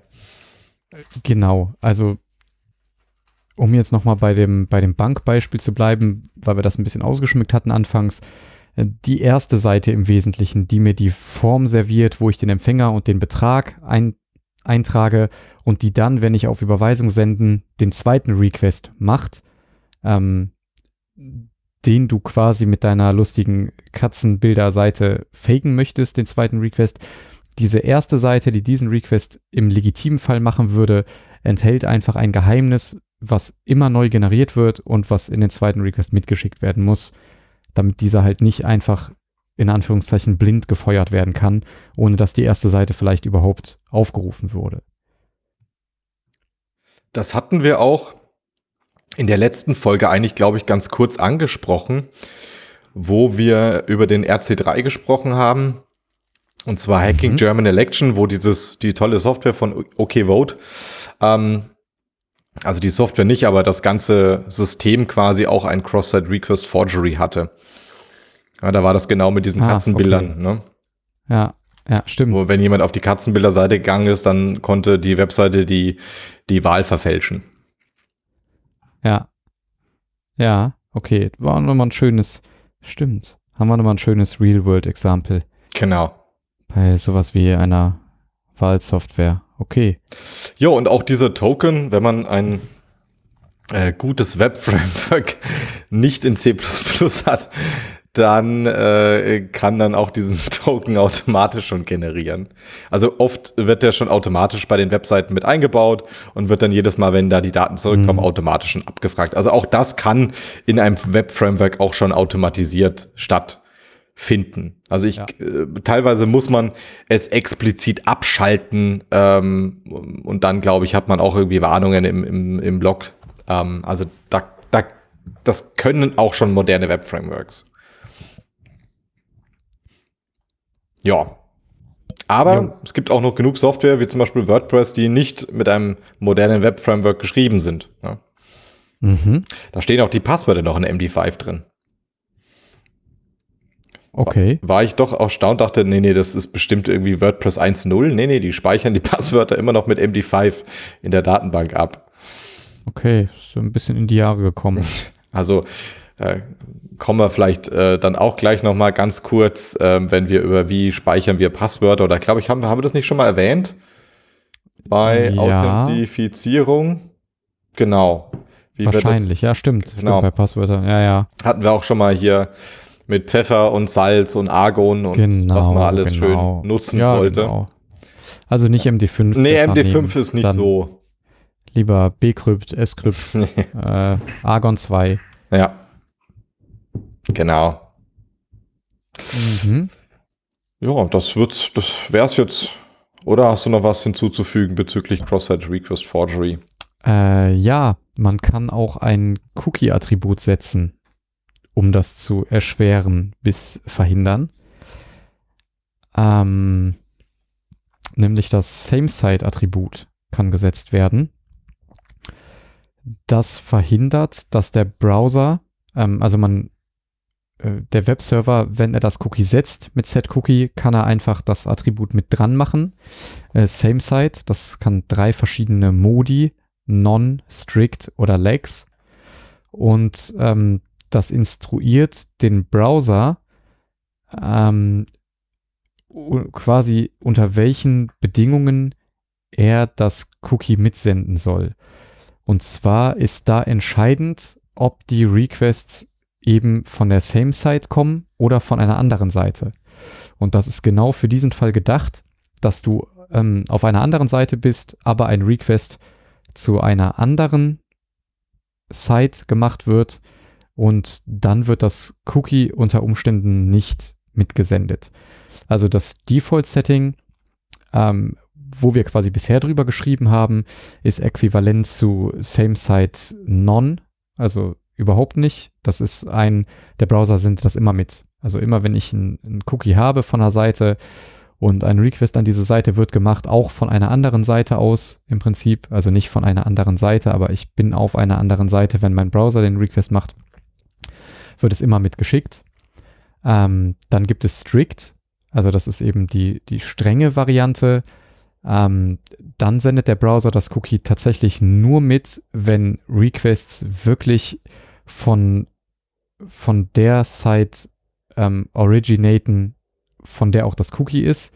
Also das heißt, ich muss wirklich auf der Seite meiner Bank sein und sende einen Request zu meiner Bank und dann wird das Cookie mitgesendet, aber nicht, wenn ich auf der lustigen Katzen-Video-Seite bin. Ähm, Das kann aber für viele Anwendungsfälle zu strikt sein. Und deswegen gibt es den Mittelweg, der heißt Lax, L A X. Und das ist ähm, ein, ein Zwischen, ja, so ein Zwischenstadium. Ähm, das Problem bei Strict beispielsweise ist nämlich, wenn ich jetzt, wenn wir jetzt bei Segfault F M, so wie wir das immer machen, ähm, Werbung für Artikel machen, die man bei Drittanbietern bestellen kann, so schön mit Affiliate-Link und so, damit wir auch was davon haben, ähm, dann ist das natürlich super nervig für unsere Hörer, wenn die auf den Link auf Segfault F M klicken, zu dem Webshop, wo es das Produkt gibt, bei dem die eigentlich immer eingeloggt sind, aber dann wären sie nicht eingeloggt, wenn Same-Site Strict gesetzt wäre bei dem Webshop, weil der Request ja von einer anderen Seite kommt. Und müssten sich dann jedes Mal nochmal einloggen. Und das ist aber eigentlich auch mal interessant. Das habe ich zum Beispiel bei, bei Amazon beispielsweise, habe ich das Verhalten beobachtet. Die scheinen zwei Cookies zu haben. Ähm, eins für simple Dinge. Ich kann zum Beispiel oft, ähm, wenn ich solchen Links folge, bin ich schon irgendwie eingeloggt und kann auch Artikel in meinen Warenkorb legen und sehe auch gewisse Teile meines Profils. Wenn ich aber einen Kauf tätigen will zum Beispiel, muss ich mich nochmal einloggen. Äh, weiß nicht, ob dir das auch schon mal aufgefallen ist. Die scheint so, ein, so einen Zwischenweg zu fahren, dass sie einfach bestimmte Bereiche ihrer Webseite nochmal ähm, nochmal absichern. Ähm, ja, aber Moment, ich, ich war gerade dabei, Same-Site zu erklären. Ich war bei Strict, ne? Und jetzt willst du, dass die Leute in deinem Amazon-Shop einkaufen. Warum nicht? Wir packen gleich mal ein paar Affiliate-Links rein. Ähm,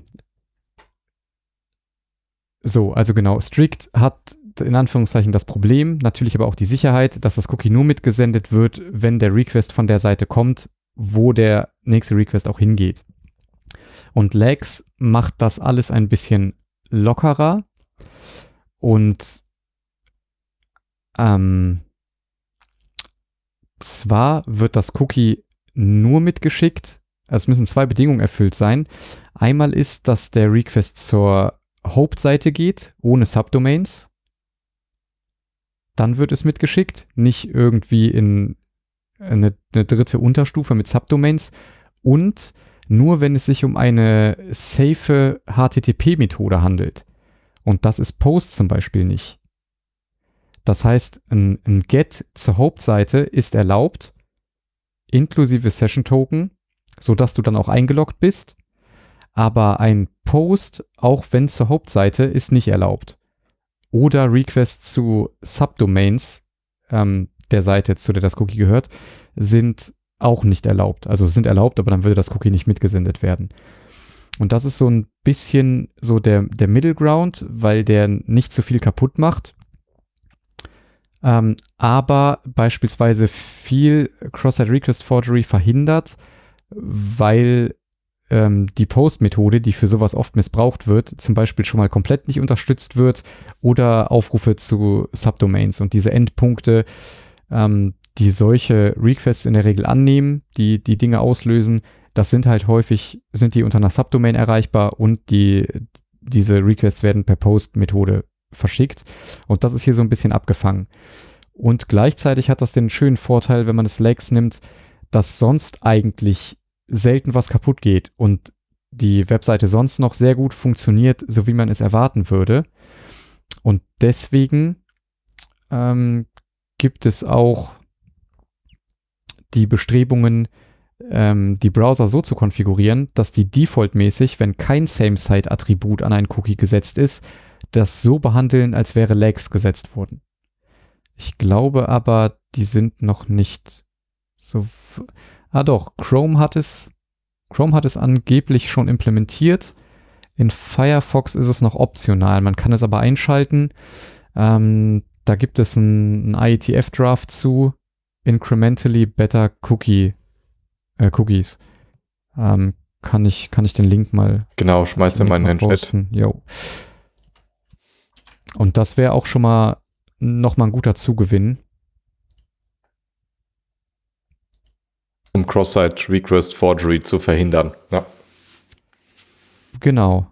Ähm, ohne, dass man jetzt wirklich jedes Mal dann Token und das wieder prüfen muss. Also wie du gesagt hast, das ist mittlerweile in die Frameworks eingebaut. Also ist nicht mehr viel manueller Entwickleraufwand, aber das ist halt irgendwie simpler, weil man einfach dem Cookie diese, dieses Flag mitgibt oder dann in Zukunft gar nicht mehr mitgibt und der Browser die Cookies automatisch schon als Legs behandelt, als wäre Same-Site-Legs gesetzt. Kann, können damit auch, ähm, hier steht auch was von Tracking, dass das vielleicht auch irgendwelche Privacy-Probleme mitigiert.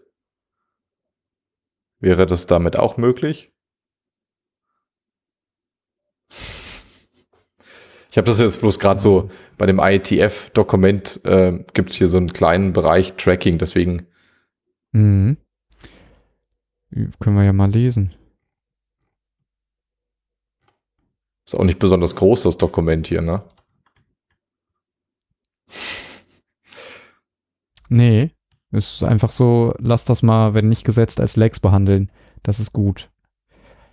Ach so, aber der eigentliche Mechanismus ist eigentlich woanders nochmal genauer beschrieben. Genau, genau. Das ist quasi nur der Request für, genau, also ich denke mal, Same-Site-Cookie-Attribut hat nochmal einen eigenen R F C, schätze ich mal. Ah, hier steht es auch ganz am Anfang. The proposal in this document do not uh, in themselves mitigate the privacy risk. So, und okay. Dann geht es wieder irgendwo anders hin. H T T P, also das... Okay. Ich habe es bloß gelesen. Ich dachte, da könnte man, wäre auch gleich ähm, irgendwie ein, eine Verteidigung mit dabei. Äh, ich überlege gerade, inwiefern das Information liegt. Weil die Seite weiß ja eigentlich nicht, die den Request macht,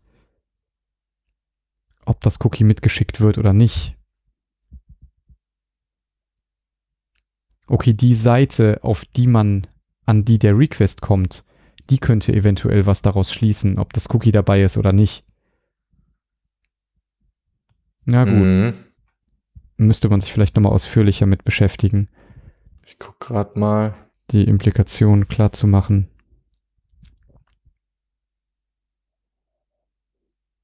Ja. Gut, aber jetzt für Cross-Site Request Forgery, glaube ich, Hammers, mhm. oder? Ja, denke denk ich auch. Gut. Dann wären wir ja bei Cross-Site Scripting. Oh ja. Das, da gibt es grundsätzlich, also vielleicht äh, Cross-Site Scripting. Die Idee dahinter ist, dass ein Angreifer, es ist, gehört zu den klassischen Code-Injection-Angriffen, das heißt, ich versuche, also der Angreifer versucht, ich spreche immer vom Angreifer von mir, ne, als, ähm, also ein Angreifer versucht, ähm, JavaScript-Code ähm, auf bei irgendeinem anderen Browser auszuführen. Mhm. Ist super alt. neunzehnhundertsechsundneunzig ist das Ganze ähm, ähm, aufgetaucht und dann waren die ganzen Webseiten, dann war eigentlich das Problem schon, ähm, ja, dann war es schon zu spät. Ja. Beziehungsweise, ähm, wenn man sieht, dass das heutzutage noch bei dem OWASP äh, Top zehn, also vielleicht sollte man das auch noch mal ganz kurz erklären. Ähm, OWASP ist, ähm, stellt jedes Jahr immer so Top zehn an Security-Problemen. Ich glaube, das machen sie sogar spezifisch für Web, für, hauptsächlich fürs Web, ne? Ja, ja. Ich glaube, OWASP äh, Open Web ja, genau. Application das Security Web, ja. Project genau. oder so. Glaub, ja, ja, ja. Und die stellen immer so die zehn kritischsten Web-Security-Applikationen, also äh, Sicherheitslücken einfach ähm, da, um einfach so eine mhm. ähm, Awareness auch zu schaffen, dass das Problem immer noch da ist und ähm, genau, ja, worauf man zu achten hat, wenn man eine Web-Application baut. Genau, richtig.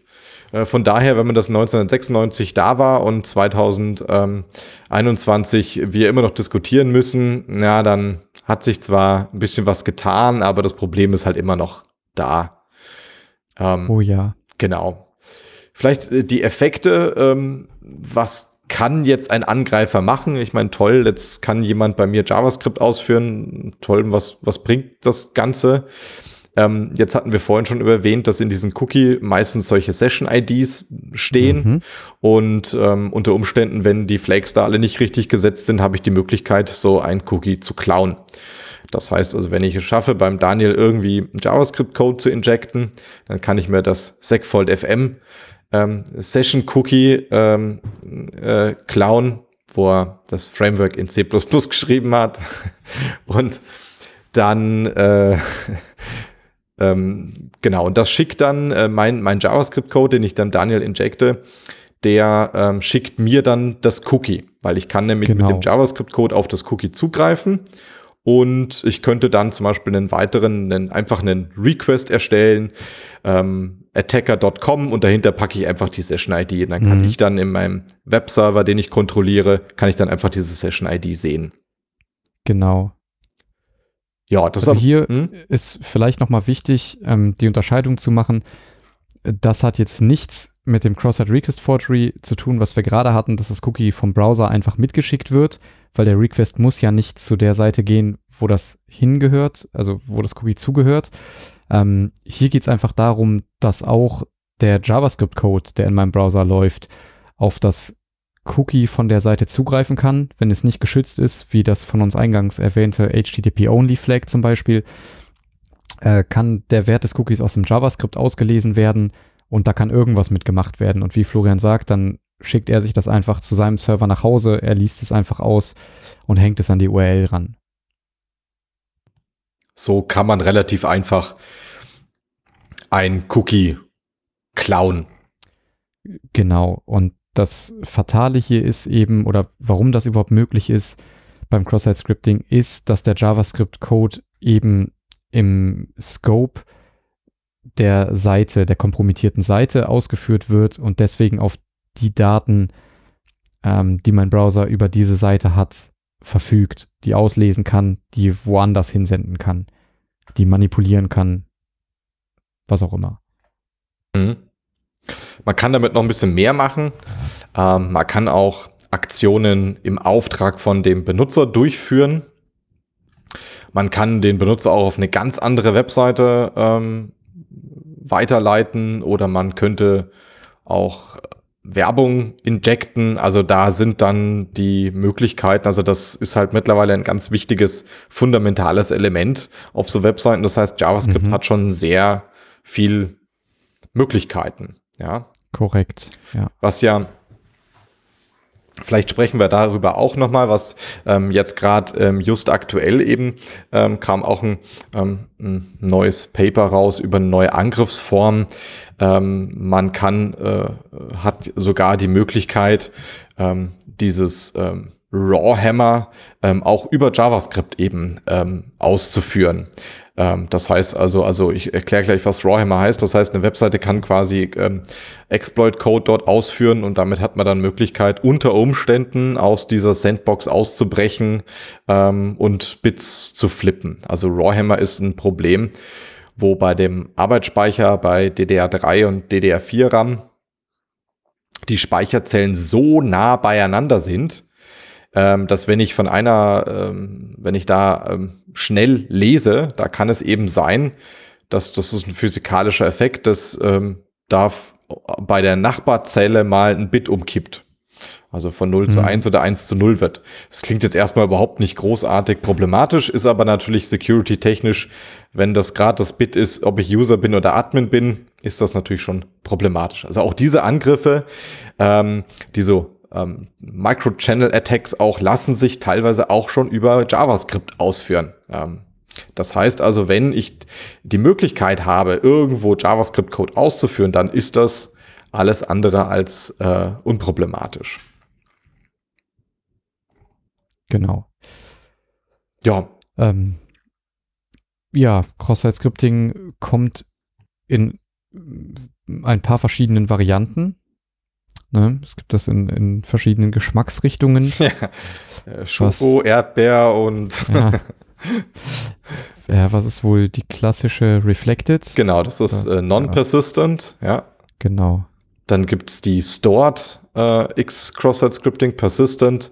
Und dann gibt es noch die etwas unbekanntere, wobei auch nicht mehr ganz so ähm, effektive, das ist die D O M-Based Cross-Site-Scripting. Ähm, die ist Ähm, clientseitig wird, äh, kann die ausgeführt werden. Also das sind so diese drei Geschmacksrichtungen von Cross-Site-Scripting. Ja, ja äh, die Non-Persistent ist eigentlich die ähm, eigentlich die ein, also das ist die, wo ich wo ich in der Lage, wo der Angreifer in der Lage ist, auf irgendeine Webseite Code kurzzeitig zu injecten. Mhm. Kurzzeitig heißt, ich muss den an, den, mein Opfer dazu bringen, auf einen präparierten Link zu klicken oder auf eine präparierte Webseite zu gehen, weil genau. nur dann schaffe ich es, dass Code ausgeführt ähm, wird. Ähm, über den Request zum Beispiel, über die Parameter, die mitgegeben werden. Genau. Bei dem Aufruf der Seite schaffe ich es, ein eigenes Skript zu injecten zum Beispiel. Vielleicht es, es ist vielleicht es, sinnvoll, sich ganz kurz klarzumachen, was das eigentliche Problem ist. Also wir haben, ähm, wie wir ja vorhin schon gesagt haben, wir haben da H T M L, wir haben C S S, wir haben JavaScript. Und jetzt habe ich die Möglichkeit, zum Beispiel fragt mich eine Webseite, bitte gib doch mal in dieses Formularfeld deinen Namen ein. Mhm. Dann gebe ich da Florian ein, drücke auf Submit und dann kommt die Webseite und sagt, hallo Florian. Das heißt also, dieses Formularfeld, was ich vorher, was die vorher die, die Webseite mich abgefragt hat, habe ich jetzt die Möglichkeit, in der nächsten Webseite wird also mein Name dort irgendwie eingebaut. Und das Problem mhm. ist jetzt, dass es theoretisch ähm, dass da eine Trennung vorgenommen werden muss zwischen der eigentlichen Webseite und das, was ich eigentlich eingebe. Und genau. Das Security-Problem ist genau immer dann gegeben, wenn es eigentlich keine Unterscheidung mehr geben kann zwischen was hat der jetzt eingegeben und was ist jetzt eigentlich diese Webseite. Das heißt also, wenn mhm. diese, wenn da ähm, nicht drauf geachtet wird, ähm, hat eben der, der, der Angreifer die Möglichkeit, da nicht Florian einzugeben, sondern Skript, JavaScript, alert, hello world. Ja, und äh, dann ähm, Skript wieder zu. Das heißt also, ich kann dort statt meinen Namen auch einfach JavaScript-Code ähm, eintragen. Und dann auf der nächsten Webseite, wo normalerweise Hallo Florian stehen sollte, steht halt statt Florian jetzt JavaScript-Code und wird dann auch direkt ausgeführt. Mhm. Also das bloß nochmal, das ist die Hauptproblematik, dass dann zwischen der Webseite und das, was jemand eingeben kann oder ähm, dass darunter, da, zwischen diesen zwei Elementen nicht mehr unterschieden werden kann. Genau. Das hatten wir ja bei Memory Corruption auch, da gab es dann quasi auch den Code, der dann dort war und dann liegt halt auch Code irgendwie im Speicher und der auf dem Speicher hat dann auch jemand anders Zugriff und dann kann auch nicht mehr unterschieden werden, was ist jetzt Code, was ist von anderen Speicher, also genau dann ist diese Barriere wieder aufgebrochen, dass da diese Bereiche nicht streng getrennt werden können. Ja. Ja. Mm. Genau, also das wäre reflected, zum Beispiel, wenn die Seite so gebaut ist, dass der Username als Get-Parameter übergeben wird, dann könnte ich dem Florian jetzt einen Link schicken zu eben genau dieser Seite, also zu der zweiten Seite jetzt quasi in dem von Florian genannten Beispiel, wo dann irgendwie die U R L stände, ähm, slash hallo H T M L, und dann wird als Parameter mitgegeben, Username gleich äh, Skript, ja meinetwegen Alert, äh, hab dich. Und ja, wenn Florian auf den Link klickt, würde er direkt zu der zweiten Seite geleitet werden, die eben dann schon diesen Input erhalten hat und dann eben den JavaScript-Code ausführt. Im einfachsten Fall würde dann irgendwie so ein Alert-Fenster aufgehen und eine Nachricht anzeigen. Äh, in schlimmeren Fällen wäre das halt einfach eben malicious JavaScript, der irgendwie von meinem Server geladen wird und äh, dem Florian sein Cookie klaut. Genau, und ich wundere mich, dass dann so ein Pop-up aufgibt mit C plus plus Rocks. Da hast du dich aber auch jetzt festgebissen, ne? Hast du dich aber auch, als wäre ich jetzt C plus plus Fanboy. Ich habe nur mal ein paar Beispiele genannt. Ja, ich weiß ja. Offensichtlich nicht. Gut, genau, non-persistent. Also ähm, muss ich muss eben den, den, mein Opfer dazu bringen, dass das ausgeführt wird. Also, dass genau. der irgendwo draufklickt. Ja? Genau, wenn er danach wieder auf die Seite geht, dann ist das erstmal kein Problem mehr. Ähm, er müsste jedes Mal über den Link gehen, damit eben genau ähm, ja, dieser Input supplied wird und dieses Skript ausgeführt wird. Genau, bloß nochmal, also zum Beispiel kann per JavaScript über document.cookie eben genau auf das Cookie mhm. zugegriffen werden und dann steht das einfach direkt dort drin. Das heißt also, der Angriffscode würde dann irgendwie document.location ist gleich attackerswebserver.com slash plus document.cookie und damit kann ich das Cookie klauen. Also relativ einfach. Ja. Genau, vielleicht, aber vielleicht machen wir das, ähm, das Beispiel, ähm, vielleicht können wir das einfach mal kurz ähm, äh, durchbesprechen. Das heißt also, wir haben jetzt ähm, drei Komponenten, wir haben Alice, wir haben Attacker und wir haben den Webserver. Das heißt, als allererstes log, loggt sich Alice irgendwo auf dem Webserver ein, gibt ihre Credentials ein und bekommt dann eben das Cookie und ist damit quasi ähm, ähm, ähm, autorisiert. Dann, der Attacker findet auf der Webseite ein, ein, ähm, ähm, eine Schwachstelle von genau. äh, Non-Persistent, also Reflected Cross-Site Scripting und schickt Alice eine E-Mail mit einem Link, ah, guck mal, da hat jemand in dem Forum ein lustiges Katzenvideo gepostet. Ähm, Alice klickt auf den Link drauf und weiß aber nicht, dass in diesem Link diese ähm, Schwachstelle von dieser Webseite ausgenutzt wird und ähm, der Attacker somit die Möglichkeit hat, ähm, JavaScript-Code bei Alice auszuführen. Mhm. So, und in JavaScript-Code steht eben genau drin, ähm, dass dieses das Cookie geklaut wird und zum Attacker geschickt wird. Das heißt, ich kann mir jetzt dieses Cookie nehmen und kann ähm, dann beim Webserver, ich kann das einfach bei mir eintragen, kann zum Webserver gehen und der Webserver sagt, ach super, Alice, ist ja toll, dass du äh, jetzt da, dass du jetzt von einer anderen I P-Adresse kommst. Ja. Na? Genau. Gut. Bei der Stored Cross-Site-Scripting oder der Persistent-Variante ähm, ist es so, dass ähm, der Angriffsvektor ein bisschen größer ist, weil ich es schaffe, irgendwo auf der Webseite meinen Code zu injecten. Was bedeutet, jeder, der auf diese Webseite geht, bei dem wird der Code ausgeführt. Vorher war das schon sehr zielgerichtet. Ich musste irgendwie schauen, dass mein Opfer mhm. dann auf diesen Link klickt, aber bei einer Persistent schaffe ich es. Zum Beispiel, so der Klassiker ist, ich habe ein Forum und genau. in dem Forum schreibe ich irgendeinen Text rein. Das heißt, ich, und dort ist jetzt eine Cross-Site-Scripting-Schwachstelle. Das heißt, jeder, der in, auf dieses Forum klickt, auf den Post klickt, ähm, bei dem wird das JavaScript ausgeführt. Mhm. Genau. Ähm, das liegt dann irgendwo in, in der Datenbank und ähm, genau, jeder, der da drauf geht, bei dem wird das eigentlich ausgeführt.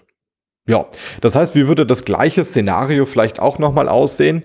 Ähm, ist jetzt einfacher, der Angreifer geht auf das Forum, injectet dort äh, den ähm, Code, den er gerne hätte, und Alice loggt sich ein, geht auf diese Webseite, weil sie die neuesten Nachrichten lesen möchte und wird automatisch, mhm. und der Webserver schickt dann das ähm, JavaScript-Code, den der Attacker dort injected hat, und bei Alice wird das Ganze ausgeführt. Ja. Ja, also nicht nur bei ihr, aber in dem Fall bei ihr. Genau. Bei jedem, der, der sich das anschaut, ja. Ja. Also hat, man hat einen deutlich größeren Hebel, weil eben nicht der Link angeklickt werden muss, sondern potenziell jeder Besucher betroffen ist, der sich eben genau diese, diese Unterpage anschaut, auf der die gespeicherten Inhalte dargestellt werden, ja. die eben äh, mein Code enthalten. Ja. Gut, und die letzte Variante ist D O M-based Cross-Site-Scripting. Ähm, ist, wie gesagt, jetzt eigentlich nicht mehr so, ähm, ähm, so populär. Ähm, ich weiß, in Firefox siebenundzwanzig, dem Internet Explorer elf und Chrome dreiunddreißig, das sind jetzt also nicht die neuesten, ist das Problem bei allen eigentlich schon behoben. Ja, da gab es also diese Möglichkeit, dass man ähm, mit JavaScript den D O M-Baum äh, ändern kann. kann, und zwar dynamisch. Also oft wurde sowas gemacht wie Select Your Language äh, und dann gab es so ein Auswahlfeld, und wenn du auf das Auswahlfeld geklickt hast, dann hat der eben ähm, direkt den, den ähm, D O M-Baum, den Baum, der da in H T M L aufgebaut wird, ähm, quasi verändert. Ähm, da kommt aber mittlerweile, ähm, ich habe hier einen Screenshot vom Internet Explorer, has modified the page to help prevent cross-site scripting. Also das kann von den Browsern mittlerweile Ähm, relativ gut und äh, gut erkannt werden. Ja, okay. Deswegen bloß nochmal am Rande erwähnt. So, das, was wir jetzt so erklärt haben, sind natürlich jetzt ähm, auch wieder so ein bisschen einfache Fälle. Das kann schon unter Umständen ein bisschen schwieriger sein, das Ganze zu exploiten. Ähm, aber grundsätzlich ist das das ähm, hauptsächliche Problem. Also oft kann es sein, dass man da noch, ähm, dass es gar nicht so einfach ist zu schauen, dass dann der Webserver die Sachen da irgendwie akzeptiert. Aber das grundlegende, das grundlegende Problem ist das gleiche. Ja? Mhm. So, wie könnte man das jetzt verhindern? So, jetzt kommt das Mantra, was wir vorhin hatten: Never trust any user data. Ja, ja, also ganz klassisch. Ähm, da gibt es ein paar ähm, Zeichen, die man eigentlich ähm, austauschen muss. Also die Sachen, wo ich vorhin gesagt habe, Script, Alert, die fangen mit spitzen Klammern an. Ähm, Single Quotes, Double Quotes und das Und-Zeichen, das wären jetzt so fünf Zeichen, die auf jeden Fall ersetzt werden müssten. Mhm. Und zwar ersetzt im Sinne von, es gibt solche H T M L-Entitäten. Das heißt also, man kann auch immer noch ein End-Zeichen dort reinschreiben, aber es wird entweder ähm, direkt beim Eintragen oder wenn man es aus der Datenbank wieder rausholt oder an beiden Stellen ähm, wird das End-Zeichen durch End A M P, also Ampersand, das heißt also, das wird dann in H T M L ganz klar als Zeichen dargestellt und es wird nicht interpretiert. Ja. Also das ist die Unterscheidung dieser H T M L-Entitäten.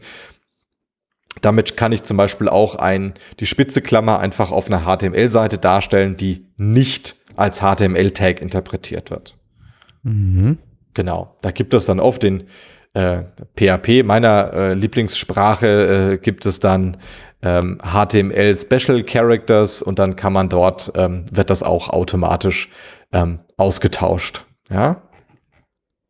Über C plus plus lachen, aber ja. dann selber P H P-Jünger sein. Ne? Nein, nein, ich schreibe kein P H P. Gefährlich. Ja, ich weiß, ich weiß. Ähm, okay, also im Wesentlichen äh, User-Input sanitizen und das Problem ist behoben. So einfach in der Theorie. Leider ist das in der Praxis nicht so einfach. Ja. Ähm, ist auch wieder recht analog zu unserer ähm, Memory Corruption Folge. Da weiß man auch, was man nicht machen darf, aber naja, Fehler passieren, sowas rutscht auch mal durch. Äh, es ist auch nicht immer so super offensichtlich und das passiert einfach. Man kriegt das Web nicht sauber von solchen Schwachstellen und deswegen hat man sich weitere Mitigations überlegt. Quasi, ähm, ja, d- dass man quasi so eine Art Sicherheitsnetz hat. Das sind so dieselben Mechanismen, die wir auch in der Memory Corruption Folge hatten. Das heißt, man geht schon davon aus, dass so etwas passieren kann und versucht dann, wenn der Fall auftritt, ähm, den Schaden zu limitieren, indem man erkennt, dass was gerade passiert oder durch andere Mechanismen schon verhindert, dass fremde Skripte nachgeladen werden können oder sowas zum Beispiel. Und da gab es auch ein paar ganz schöne in der Geschichte. Ähm, ja, womit wollen wir anfangen? Es gibt, es gibt einen Header, den man setzen kann. Äh, X S S Protection, den kann man auf eins setzen. Ich glaube, ähm, ich habe gerade bei der R C drei Folge geguckt. Ich weiß nicht, ob wir darüber gesprochen haben, aber wir haben alle drei Elemente dort verlinkt. Äh, welche Elemente? Äh, X-Frame-Option. Okay. Ähm, X-Content-Type-Option und X-Cross-Site-Scripting-Protection. Ah, dann ich, haben also, wir es offensichtlich schon ich, erklärt. Ich kann mich zwar auch nicht mehr dran erinnern, aber vielleicht äh, kannst du es ja noch mal ganz kurz zusammenfassen, aber im, ich vermute, dass wir das wir dann auch schon mal erwähnt haben. Ähm, ja, okay. Äh, ja, fangen wir einfach mit Content Type Options mal an. Äh, das ist der Header X Content Type Options. Den kann man zum Beispiel auf No-Sniff setzen und der instruiert den Browser, den Content-Type nicht anhand der Daten zu erraten und zu interpretieren, sondern den einfach knallhart als den Content-Type zu implementi- äh, zu interpretieren, der explizit gesetzt wird. Das heißt, wenn man dann irgendwie ähm, mal JSON-Daten äh, zum Client sendet und den Content-Type auch den entsprechend setzt oder Text-Plain beispielsweise für eine Textdatei. Wer ist denn dieser JSON? Alter Kumpel. Äh, wird kaum mehr genutzt heutzutage. Kennt keiner mehr. Ähm, bleiben wir einfach mal bei dem Text-Plain-Beispiel. Ähm, unter irgendeinem Link wird eine Textdatei hinterlegt und die möchte ich anzeigen. Hat bestimmt jeder schon mal gesehen, dass der Browser dann einfach wirklich die Textdatei als Text anzeigt und der Server sendet den Content-Type ähm, Text Plain mit, damit der Browser weiß, das wird einfach als, ähm, das soll einfach Text sein.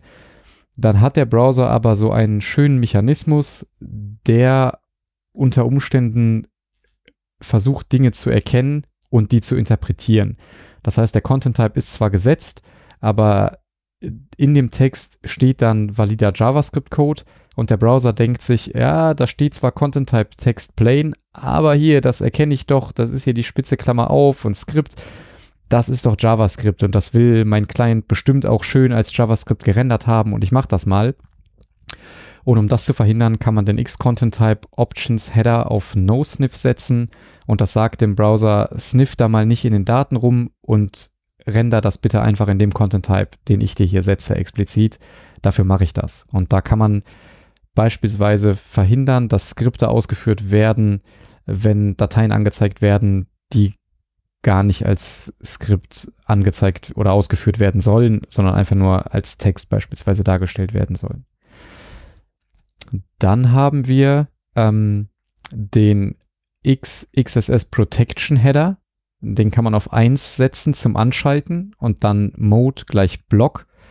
Ähm, und das ist eine alte Heuristik, die erkennen soll, dass Cross-Site-Scripting vorliegt. Ähm, die hat es, glaube ich, nie wirklich getan. Die war voller False Positives, sodass sie dann im Zweifel mehr legitime Skripte weggeblockt hat, als dass sie irgendwie Attacken verhindert hat. Ich glaube, die kommt aus dem Internet Explorer. Ich bin mir nicht sicher. Okay. Also ich weiß, ich meine, Firefox hat das nie implementiert, hat den Header halt einfach komplett ignoriert und jetzt in Edge ist der auch ähm, retired worden, habe ich gelesen. Also war mal so ein Versuch, der irgendwie auch lange aktiv vor sich hin schwelte, aber glaube ich nicht viel genutzt wurde und auch nicht viel verhindert hat. Und äh, du hattest noch einen Header genannt, glaube ich. Welche hatten wir jetzt? Hat? Content Type Options ja. Und X S S Protect. Äh, X-Frame Option. Äh, X-Frame Option, das ist doch nur Na, ob das die ist Seite als iframe eingebettet wird. Richtig, werden darf, genau. Ne? Ja, genau. Also das ist, das verhindert, ich weiß gar nicht, wie diese Angriffe nochmal heißen, ähm, dass man äh, eine valide ah. Webseite als mm. iframe einbindet und ähm, wenn ich dann, und das, die sieht dann einfach genau so aus, auch wenn das eine andere U R L ist und dann gebe ich dort meine Credentials ein und dann ist das bloß so ein Layer, der drüber gelegt ja. wird, das heißt, die Web, die Daten sende ich dann eigentlich an den falschen, ähm, nicht Click-Checking war es nicht, ne? Äh, doch, ich Was? glaube. Ja, Click-Checking? Äh, ich meine, es könnte Click-Checking gewesen sein. Ich bin aber gerade auch nicht sicher. Okay, doch, aber das ja, ist, genau. ich, ja, Click-Checking in erster oder? Linie nicht gegen Cross-Site-Scripting. Das ist so nee, genau. Credential abgreifen, ja. ne? Ja, genau. Ja. U I, um, Redress-Attack oder Redressing. Genau. genau. Mhm. Stimmt, ja. Ähm, genau, also es gab aber den äh, X S S Protection Header. Und es gab den Cross-Site-Scripting Auditor. Der wurde zweitausendzehn von, äh, ich glaube, der kommt von Google. Der wurde auf jeden Fall in Chrome implementiert. Und die Idee ist eigentlich gar nicht mal so schlecht. Ähm, das sollte einen Schutz gegen Reflected Cross-Site-Scripting-Angriffe darstellen. Und zwar hat der Browser nachgeschaut, ob er Skriptelemente Ähm, im Request hat, die er auch in der Response findet und hat diese dann deaktiviert. Also, verstehst du die Idee? Ja. Okay. Schön, schön, danke, dass du dich dafür entmutet hast. Diese starke Antwort. Ähm, ja, also im Wesentlichen ist einfach der Angriff, wie wir ihn eben beschrieben haben, man gibt irgendwie ein, ein Skript als Parameter mit, was nachgeladen und ausgeführt wird. Und der Browser ist natürlich, der, der, der macht dir den Request und sieht dann da irgendwie, da wird dieses evil attack script Punkt J S von irgendeinem Server ist hier irgendwie äh, in einem Script-Tag, hängt da irgendwie als Parameter dran und er sieht das dann in der Response und sagt dann, hey, Moment mal, das riecht mir aber streng nach Reflected Cross-Site-Scripting, äh, das führe ich jetzt nicht aus und hat dann diesen Script-Part einfach nicht interpretiert. Das ist, man muss sagen, das war der Cross-Site-Scripting-Auditor. Ähm, der wurde deprecated und entfernt letztes Jahr. Also der ist in Chrome Version vier, zweitausendzehn war das, ist er reingekommen und zweitausendneunzehn in Chrome Version achtundsiebzig wurde er wieder entfernt. Ähm, es gab zu viele False Positives und dann wurden Skripte nicht, nicht ausgeführt und ähm, es gab vor allem auch Angriffe, die das ausgenutzt haben. Du kannst zum Beispiel eine Page haben, die irgendeinen, ähm, ja, die beispielsweise Security Features als JavaScript legitim nachlädt, äh, irgendwie Script Source Security J S. Und wenn du das wusstest, hättest du dann jemandem einen Link schicken können, der irgendwie als Parameter irgendwie sowas mit Script Source Security J S hat. Und der X S S Auditor, also Chrome, hätte dann die Seite gerendert, aber das Security-Skript nicht ausgeführt, weil es ja gedacht hätte, nee, hier, ich bin clever, ich sehe doch, das stand auch schon im Request, das mache ich jetzt nicht. Und äh, ja, hat viele False Positives gehabt. Man konnte damit quasi sogar legitime Skripts aus der Seite raussnipern, indem man jemandem quasi einen entsprechenden Link untergejubelt hat. Und ähm, jetzt wurde es wieder entfernt. Und dann haben wir noch ähm, das riesengroße, super komplexe ähm, C S P, die Content Security Policy. Ähm, ja, was ist die Content Security Policy? Ähm, noch Fragen? Nein. Ja, ähm, im Prinzip äh, kann man damit sehr feingranular definieren, ähm, von welchen Quellen Inhalte geladen werden dürfen. Also die Grundidee ist, ähm, wir haben hier unsere coole Seite, Segfault F M, und viele der Skripte, die darauf laufen, die liegen als äh, .js-Dateien vor, die auch von segfault Punkt F M kommen. Und dann hätten wir im Prinzip eine C S P-Direktive setzen können, oder können wir immer noch, ähm, die fest definiert, äh, Script-Source, die einzige erlaubte Script-Source ist segfault F M und keine anderen Skripte werden erlaubt. Und es ging tatsächlich noch ein bisschen mehr. ähm, Ja, ich hatte gesagt, das war sehr feingranular. Man konnte sagen, ich glaube, wo Fonts herkommen dürfen, wo Images herkommen dürfen. Ja, das Wichtigste eben, wo Skripte herkommen dürfen. Und das ist ja auch erstmal keine schlechte Idee. Allerdings ist das verdammt schwer, das richtig zu machen. Ähm... Vielleicht allgemein noch, was wir vergessen haben, das wird im H T M L gesetzt, diese Direktive. Ähm, die wird im Head vom H T M L eingeschaltet und auch definiert. Also dann irgendwie die Default-Source, die Script-Source, die Image-Source, was auch immer man setzen möchte. Also im Vergleich, vorhin hatten wir über H T T P-Header gesprochen. Die hat der Webserver ähm, quasi mitgeschickt. Ähm, und du sprichst jetzt, du sprichst jetzt von so Meta-Informationen, ähm, ähm, die auf der H T M L-Seite in dem Header quasi oben mitgeschickt genau. werden. Ja, ich sehe auch gerade, es gibt unfassbar viel, was man setzen kann. Ähm, also die Script-Source, die Font-Source, die Image-Source, die Frame-Source, ähm, Media-Source, also wo Audio und Video herkommen darf beispielsweise, Object Source, also wo embeddete Elemente von herkommen dürfen, Style Source, also wo Styles herkommen dürfen, Worker Source. Ähm, also es ist unfassbar komplex, was man setzen darf. Und eins der größeren Probleme war, dass heutzutage gibt es viele Webanwendungen, die sind unfassbar komplex, die binden unfassbar viel Skript ein und es ist gar nicht so recht klar, wo die überall Skript herbeziehen und welche. Also dann hast du einen Payment-Provider, der da irgendwie mit drin hängt. Dann hast du irgendwie deinen Social-Media-Like-Button, der da irgendwie mit drin hängt. Dann hast du unfassbar viele verschiedene Quellen, wo Skripte herkommen. Und die quasi alle auf dem Schirm zu haben, damit man sie dann erlauben kann, ist schon schwierig. Also das heißt, die meisten Seiten, die das anständig deployen wollten, die haben erstmal einen Heidenaufwand gehabt, ähm, herauszufinden, was alles eingebunden wird und woher und welche Tags man wie jetzt richtig setzen muss, damit die Seite überhaupt noch funktioniert.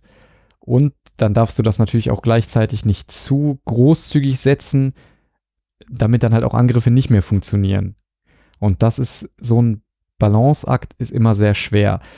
Alleine dafür, um herauszufinden, ähm, welche Skripte oder welche Ressourcen überhaupt eingebunden werden, konnte man diese ähm, Content Security Policy im Report-Only-Mode betreiben. Das heißt, der Browser hat zwar ähm, die ganzen Ressourcen weiterhin eingebunden, hat die aber, wenn sie nicht zur Policy gepasst haben, reported. Und zwar konnte man da einfach eine ähm, Report-U R I angeben. Ähm, die hat dann wirklich einfach von jedem Client, der diese Seite lädt und eine Ressource geladen hat, die der Content Security Policy widerspricht, hat er eine Info abgesetzt an die Report-U R I, die man halt eben im H T M L-Head mit angegeben hat im Rahmen der Content Security Policy. Und dann hat man seine Seite erstmal lange im Report-Only-Modus laufen lassen, hat gesammelt quasi, was alles nicht passt, hat dann eben diese Ausnahme auch wieder hinzugefügt und das so lange laufen lassen, bis quasi keine Reports mehr reingekommen sind. Und dann hätte man das Ganze scharf schalten können oder hat man scharf schalten können. Ähm, ja, das hat aber nicht wirklich gut funktioniert. Ich muss es gerade nochmal raussuchen. Da gab es dieses super Paper zu. Die haben das mal gründlich analysiert. Da ist es, von Google auch. Um, C S P, äh, C S P is dead, long live C S P, on the insecurity of whitelists and the future of Content Security Policy. Und da haben sie festgestellt, ähm, dass von allen begutachteten Seiten, auf denen sie sich die Content Security Policy angesehen haben, waren irgendwie vierundneunzig Komma acht sechs Prozent der Policies, ähm, die versucht haben, die Script Execution zu limitieren, waren ineffektiv, weil die doch so weit waren, so offen waren, damit die Homepage überhaupt gut funktioniert, die Website, war die so offen, dass man das doch irgendwie wieder umgehen konnte, um doch Skripte auszuführen, die nicht ausgeführt werden sollten. Ähm, und auch ein Zitat aus dem Paper, äh, ninety-nine percent of hosts with C S P use policies that offer no benefit against cross-site scripting. Also das heißt, man macht sich verdammt viel Mühe und es bringt am Ende doch nichts in den meisten Fällen. Und das sind halt Sicherheitslösungen, die man eben nicht haben möchte. Das die machen viel Lärm und viel Aufwand und bringen nichts. Vorhin, ich, ich wollte jetzt ja nicht so ganz dazwischen grätschen, aber ich fand das auch nochmal ganz passend, weil du ja gesagt hast, dass bei so einer modernen Webseite, also nicht so, so ein, so nicht was wir haben hier mit Segfault F M, sondern bei so einer, alles mit Fancy und Social Buttons und so, dass da so viel ko- fremden Content eigentlich drin ist, dass das echt krass ist. Und zwar eine Webseite, webcookies dot org, versucht das Ganze, ähm, ähm, versucht einfach mal zu zeigen, wie viel Cookies teilweise gesetzt werden. Das ist jetzt nicht gleich mhm. zu setzen. Ähm, aber das finde ich immer ganz witzig. Da ist, ähm, die versuchen so die Top Tens und so die Average quasi zu, festzulegen. Und da sind wir bei der äh, Com- Computerstech dot net. Also klickt jetzt nicht da drauf. Ich weiß nicht, vielleicht Comporn. Ich weiß es nicht. Ähm, die setzt fünfhundertvierundsechzig Cookies. Halleluja. Krass. Ja. Das ist meine Hausnummer. Genau, aber so Grund, der Durchschnitt ist, dass es schon so zwischen fünf und zehn Cookies pro Se- Webseite ähm, gesetzt werden. Ja. Also bloß, um das nochmal zu zeigen, wie viel Content da eigentlich immer noch mal mitkommt. Mhm. Wie viele Cookies haben wir eigentlich auf Segfault F M? Richtig viele, ne? Ich weiß es gar nicht. Also ich finde, nicht wir viel. Sollten die fünfhundert knacken. Ja, die, die kriegen wir. Einfach mal den, die Festplatte vollschreiben. Geht das? Äh, ja. Also ich denke, es, ich weiß es nicht. Ich habe mal so eine Seite gesehen, die hat dir die Festplatte vollgeschrieben, wenn du Start gedrückt hast. Also on purpose, um zu zeigen, dass ah, es geht. Okay. Ich könnte mir aber vorstellen, das ist schon ein paar Jahre her. Ich könnte mir vorstellen, dass die Browser da irgendwie Limitierung haben mittlerweile. Ja. Ich können ja mal schnell irgendwie. Ja, also das ist, wenn man sich sie, äh, so sieht, was halt so ein Browser alles leisten muss, ähm, dann ist das mittlerweile einfach ein, ein riesen großer äh, Angriffsvektor, der da da ist. Wir hatten ja vorhin einundneunzig oder dreiundneunzig A P Is. Ähm, dann wird auch noch wahnsinnig viel gepasst. H T M L, mhm. C S S, dann läuft noch eine Skriptsprache. Ja, das ist schon nicht unerheblich. Äh, hör mal, ich war noch gar nicht fertig mit der Content Security Policy. Ja, sorry. Ja. Ähm, also, ja, ich, ich würde das noch kurz zu Ende bringen, weil die haben sich was Neues überlegt, äh, was ehrlich gesagt recht vielversprechend klingt. Also der bisherige Ansatz, ähm, der hat nicht gefruchtet. Also wir werden das Paper verlinken, äh, dann kann man sich das alles nochmal in Ruhe selber anschauen. Und sie haben jetzt eine neue Direktive eingeführt, die heißt Strict Dynamic. Ähm, das geht erst ab Content Security Policy Version drei. Ähm, die aktuelle, aber wenn man irgendwie einen halbwegs modernen Browser hat, sollte das passen. Und die funktioniert folgendermaßen. Ähm, es gibt ein Nonce. Also die wird immer noch genauso definiert. Im Head vom H T M L wird diese Direktive gesetzt. Content Security Policy, Script Source, Strict Dynamic und die Nonce ist äh, Florian eins zwei drei. Die muss aber, der, die, Web, die Webseite muss das setzen, ne? Ähm, genau, das, das muss irgendwie getemplated sein, dass für jeden Seitenabruf eine neue Nonce gesetzt wird. Die darf natürlich nicht statisch immer so sein, ähm, genau, aber die ist für den Seitenaufruf, wird die dann halt einmal gesetzt. Und in jedes Mal, wenn ein Skript eingebunden wird, über eckige Klammer Skript, Source ist gleich, dann muss da auch drinstehen, Nonce ist gleich, eben genau Florian eins zwei drei. Das heißt, wenn ich eine Seite aufrufe, die Skripte einbettet, dann kriege ich meine einmalige Nonce oben definiert im Rahmen der Content Security Policy und diese Webseite darf dann alle Skripte aufrufen, die sie aufrufen möchte, muss aber im Skript-Tag das Nonce mit angeben. Was natürlich kein Problem ist. Die wird generiert und dann überall da reingetemplatet, wo die Webseite ein legitimes Skript aufruft. Und wenn jetzt eine Cross-Site-Scripting-Lücke vorliegt und jemand anders JavaScript injizieren möchte, müsste er das mit der Nonce machen, die bei jedem Seitenaufruf anders ist. Und das kann er hoffentlich nicht, vermutlich nicht, zumindest nicht trivial, wie es vorher war bei Cross-Site-Scripting-Angriffen. Und das verändert so auf einen Schlag die gesamte Arbeitsweise der Content Security Policy, aber in die richtige Richtung, finde ich. Weil auf einmal wird es einfach. Man muss nicht sich genau überlegen, jede Quelle angeben. Man darf halt selber einbinden, was man möchte und muss es einfach nur mit der Nonce deklarieren. Und ich glaube, das könnte was werden. Das könnte eine schöne Cross-Site-Scripting-Mitigation werden. Ja gut, bis halt gezeigt wird, wie man die umgehen kann. So ist es ja eigentlich immer, ne? Aber ja, das ähm, klingt zumindest schon mal nach einer, ähm, ja, zumindest nach einem ersten Ansatz.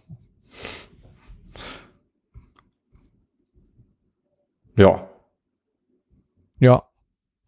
Würde ich auch sagen. Ähm, Ich wollte noch mal eine Kleinigkeit sagen. Und zwar, weil du ja vorhin auch gesagt hast, naja, ähm, diese Daten muss man einfach bloß, ähm, ähm, man muss die, die Daten bloß bereinigen ähm, von dem schädlichen Content und dann ist das eigentlich alles toll und, und super. Und auch da, äh, moderne Web-Frameworks machen diese Arbeit auch schon. Also da ist es zumindest so, dass der Default ist, wenn Daten irgendwo interpretiert werden oder besser genommen, wenn die Daten irgendwo auf einer Webseite wieder ausgegeben werden, dass die dann automatisch schon ähm, gesanitized werden. Das heißt also, da ähm, jede spitze Klammer wird dort au- automatisch schon umgewandelt.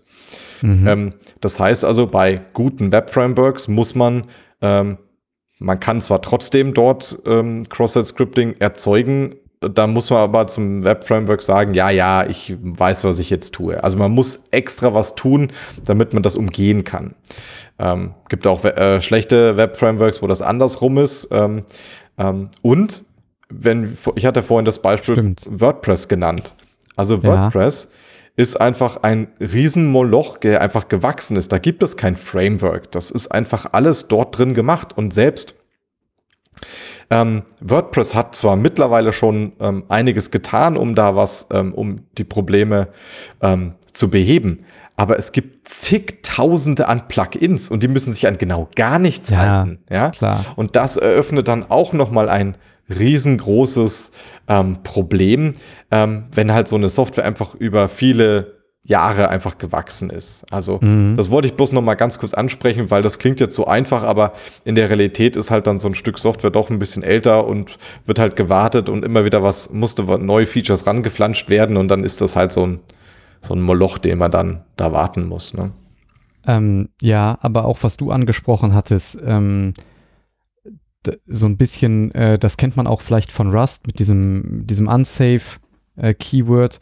Und ich glaube, bei React hatte ich das gesehen, äh, wenn man da gewisse Parameter interpretieren will, da heißen die Funktionen dann irgendwie tatsächlich äh, set dangerously inner H T M L oder so.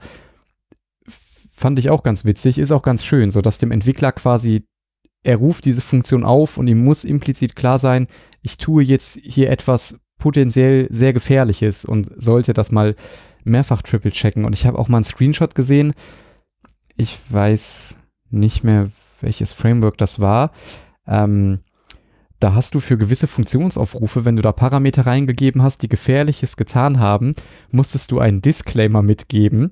Und in der Funktion wurde tatsächlich wortwörtlich überprüft, if Disclaimer gleich, ich weiß, das ist super unsicher und ich weiß genau, was ich hier tue und ich verspreche, dass ich es bald wieder entfernen werde. Sehr geil. Ich hier nur zum Testen. Und da musst du wirklich so einen String einfach mit reingeben in die Funktion, damit es überhaupt funktioniert.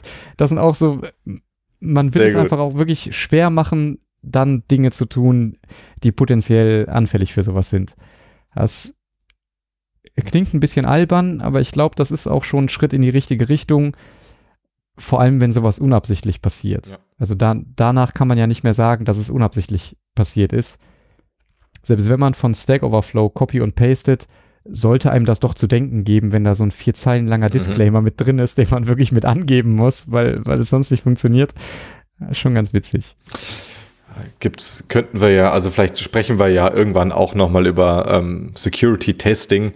Ähm, da gibt's natürlich vielleicht auch schon, sag ich mal, die Möglichkeit, wenn da versehentlich mal was äh, reinrutscht, dass es da Möglichkeiten gibt, dass sowas erkannt wird. Ähm, aber das, glaube ich, ist nochmal eine neue Folge. Ja, denke ich auch. Ähm, wollen wir mal zu der Serverseite noch gehen? So abschließend. Ja, das stimmt. Ein Thema haben wir noch, das muss auf jeden ein Thema, das muss auf jeden Fall noch mit rein, ne? In die eins null eins. Genau, also wenn wir uns o- ähm, OWASP nochmal anschauen, ähm, haben wir dann in den Shownotes auch verlinkt, da ist auf Platz Nummer eins ist Injection, Injection Flaws. Und hier mhm. steht ähm, such as S Q L ähm, zum Beispiel oder Command oder Query Injection. Ähm, jetzt haben wir es ähm, wie folgt, dass wir das, also im Prinzip ist es die gleiche Problematik. Ähm, wir haben wir das Mantra, ähm, ich wiederhole es auch gerne nochmal, never trust any user data. Das heißt also, irgendwo kann ich was eingeben und die Elemente, zum Beispiel der Benutzername oder Passwort, wird direkt in ein S Q L-Statement, also S Q L ist eine Sprache für Datenbanken, direkt fest integriert.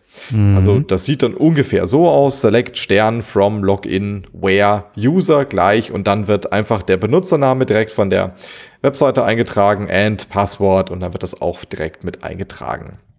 Ja.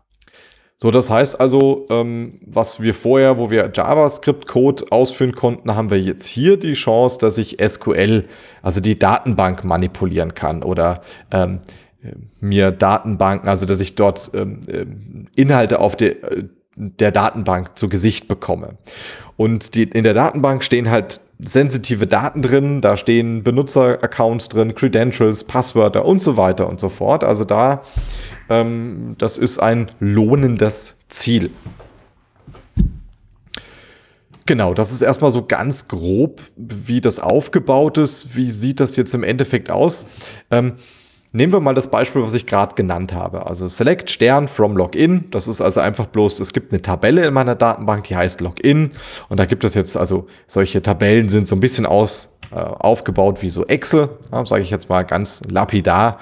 Da ist jetzt also irgendeine Spalte Benutzername, es gibt irgendeine Spalte Passwort.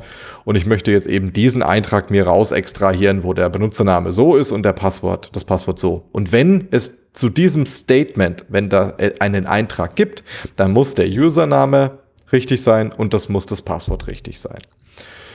So, und es gibt auch in diesem das, äh, S Q L mit dieser Sprache, gibt es auch Kommentarfunktionen, wie zum Beispiel, und diese Kommentarfunktionen ähm, sind zwei ähm, Bindestriche, also zwei Minuszeichen, und ähm, damit wird der Rest ignoriert, auskommentiert. Das heißt also, ein Angriff könnte schon mal sein, dass ich ähm, einfach zwei ähm, Minuszeichen hinschreibe und dann wird ein Teil von dem S Q L-Statement schon mal komplett ignoriert.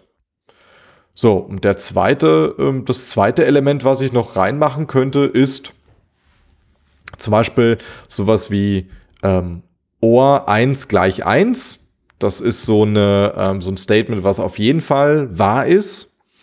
Und damit habe ich es geschafft, dieses Statement, was ich gerade eben erklärt habe, select Stern from Login, where User, und jetzt ist User leer, or eins gleich eins. Das heißt also, jetzt habe ich hier eine, eine Verknüpfung, also entweder das ist ein leerer Benutzer oder eins entspricht gleich eins, was auf jeden Fall wahr ist. Das heißt, dieses, dieser Teil ist auf jeden Fall wahr und dadurch, dass ich kein Passwort habe, gebe ich beim Passwort minus minus an und damit wird das komplette Bereich ignoriert. Und damit habe ich es geschafft, dass dieses Statement wahr ist, obwohl es keinen Eintrag dazu gibt. Ja, ähm, hier bräuchte man eventuell noch ein Apostroph davor. Genau, den hatte ich um jetzt ein bisschen aus. Ja. Den, den Username ähm ja, den, den Username-String zu beenden für den Interpreter und dann sein O R eins gleich eins und dann könnte man mit Dash Dash den Kommentar einleiten, sodass die Passwortabfrage komplett ignoriert wird. Genau. Und das ist auf jeden Fall true. Genau. Das ist so die, die simpelste, die simpelste Form, ähm, eine S Q L-Injection ähm, zu machen oder zu finden. Und es soll auch Leute geben, wenn die irgendwo in so eine, so eine Form sehen, da tippen die automatisch irgendwie sowas wie Apostroph O R eins gleich eins, tippen die einfach mal ein und drücken Enter. Nee, das, das ist illegal. So eine, so eine Krankheit bei denen. Ja. Wie, so ein Syndrom, weißt du? Genau, genau. Gar nicht also, anders. Ja. Oh, mein Benutzernamen, O R eins gleich eins. So, soll es geben, was man so hört. Ja. Aber ähm, auch da dann nochmal im Forum. S Q L-Syndrom heißt das, glaube ich. Ne? Ah, das S Q L-Syndrom. äh, der, der Talk von Linus ist da auch nochmal empfohlen. Ähm, du kannst schon alles hacken, du darfst dich nur nicht erwischen lassen, glaube ich, hieß der, ne? Von einem vom Kongress vor zwei, drei Jahren, glaube ich. Ähm, wo er auch schön von seinen Freunden spricht, die an diesem Syndrom leiden und dass es schlecht ist, wenn man das erst macht und dann, wenn man was gefunden hat, erst den Tor-Browser aufmacht, ja. Sondern dass man sowas direkt im Tor-Browser machen sollte, weil äh, andererseits ist es ungünstig. Dann guckt mal jemand in die Logs und dann sieht er doch noch die Klar-I P und ja. Aber ja, ist ein schlimmes Syn- Syndrom, äh, daran zu leiden. Ja. Oder, ähm, falls es jemand noch nicht kennt, auch schön der X K C D mit dem kleinen Bobby Tables, ne? Genau. Der, der kleine Bobby Tables. Ähm, ja, den verlinken wir einfach mal kommentarlos. Ja. Ist immer wieder schön. Ja. Genau. Ja, genau. Bobby Tables. Der, der Robert. Ja. ja. Um, We call him Bobby Tables. Um, das, was wir jetzt da beschrieben haben, ist natürlich jetzt noch, noch eine sehr einfache äh, Sache. Das geht auch noch ein bisschen, wenn jetzt schon die ersten, wenn zum Beispiel diese Kommentarfunktion ähm, schon ausgeschaltet ist, dann muss man ein bisschen trickreicher werden. Da muss man auf beiden Seiten so ein O R ähm, eins gleich eins, wobei diesmal ein String-Vergleich ist. Ähm, auch das würde dann gehen. Ähm, ein weiterer Angriff ähm, ist es, oder vielleicht gehe ich noch mal ganz kurz auf was anderes ein. Und zwar theoretisch früher, ähm, also ich kann mich noch an eine Zeit erinnern, ähm, wo man mit diesem Angriff nicht nur ähm, auch mehrere S Q L-Statements ausführen konnte. Das heißt also, wenn es irgendwo ein Select-Statement gab, dann konnte man dahinter schreiben, ähm, Semikolon, Drop, Table, bla bla bla. Und dann hat er mhm. nicht nur das erste ausgeführt, sondern auch noch das zweite Statement ausgeführt. Das ist aber heutzutage kaum mehr möglich. Ähm, das wird nämlich meistens, also das ist, ich muss, ich muss überlegen, entweder wird das bei der A P I eingestellt oder bei der Datenbank. Ich glaube, ähm, ich glaube Datenbank, das heißt also, man muss es mittlerweile explizit einschalten, dass man sowas möchte, dass man in einem Select-Statement mehrere Statements unterbringen kann. Ähm, aber, also das war früher mal möglich, da konnte man halt dann noch mehr Schaden anrichten, indem man dann teilweise sogar ähm, ja, andere Statements noch mit unterbringt oder andere Anweisungen. Aber was es gibt, ist der Union Operator. Der Union Operator ist, ähm, ähm, hat die Möglichkeit, dass wir theoretisch zwei S Q L Select Statements in das Ergebnis von einem mergen. Also wir haben jetzt einen Webshop und ähm, da in dem Webshop gibt es eine Benutzerliste, ähm, First Name und Last Name. Und ich mache irgendwas wie Select First Name and Last Name from Webshop. Und jetzt kann ich dahinter hängen Union und dann kann ich ein weiteres ähm, Select-Statement dranhängen, zum Beispiel Select Username, ähm, Password from Login. Und dann ähm, kommen diese zwei Spalten kommen auch noch in das Ergebnis des ersten mit rein. Das heißt, es sind keine neuen Spalten, die ich dann nochmal separieren kann, sondern das ist dann einfach gemerged in dem. Da steht dann unter Username, steht dann, was weiß ich, Admin, Foo, die Passwörter einfach mit in der Liste mit drin. Und das ist ein sehr, sehr ähm, mächtiges Werkzeug in, in dem S Q L ähm, Injection. Aber auch nicht ganz trivial. Also als allererstes, es müssen ein paar Gegebenheiten ähm, sein. Das allererste, ich muss rausfinden, wie viele Spalten das erste Select, erst, ähm, Select Statement hat. Ähm, das kann ich aber auch relativ einfach machen, weil ich nämlich einfach mal mit Union Select Null gucken kann, ähm, funktioniert das oder funktioniert das nicht. Wenn das nicht funktioniert, dann mache ich Union Select Null Null. Das heißt, das mhm. probiere ich so lang durch, bis das S Q L-Statement mir keinen Fehler mehr zurückgibt und dann weiß ich, so und so viel Spalten sind in dem ersten S Q L-Statement. Also relativ einfach. Das zweite ist, was ich rausfinden muss, ich muss wissen, von welchem Data, von welchem Datentyp die Spalten sind, die ich da haben möchte. Weil ich bin natürlich an Strings interessiert, weil da kann ich nämlich relativ viel aus der Datenbank auslesen. Mhm. Ähm, das kann ich aber mit der gleichen Angriffsmethode auch machen. Union Select und dann mache ich Single Quotes A, Single Quotes zu und die anderen lasse ich wieder null. Funktioniert das, dann weiß ich, dass das erste Element vom Typ String ist. Sollte das nicht funktionieren, mache ich erstmal Union Select Null.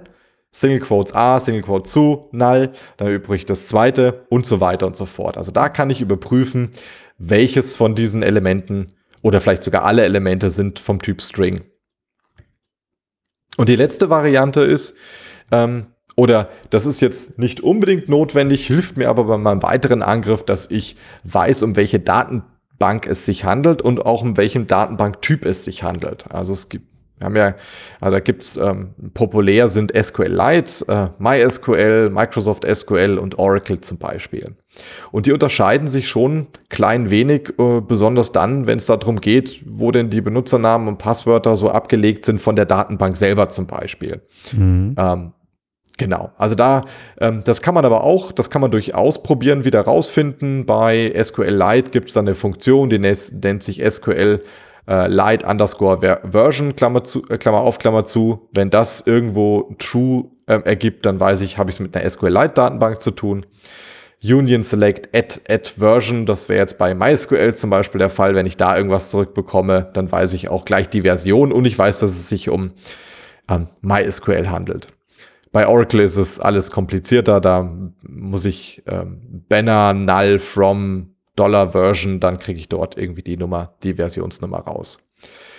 Genau. Aber ich würde auch sagen, wer was von Oracle einsetzt, den sollte man aus Fairness gar nicht angreifen.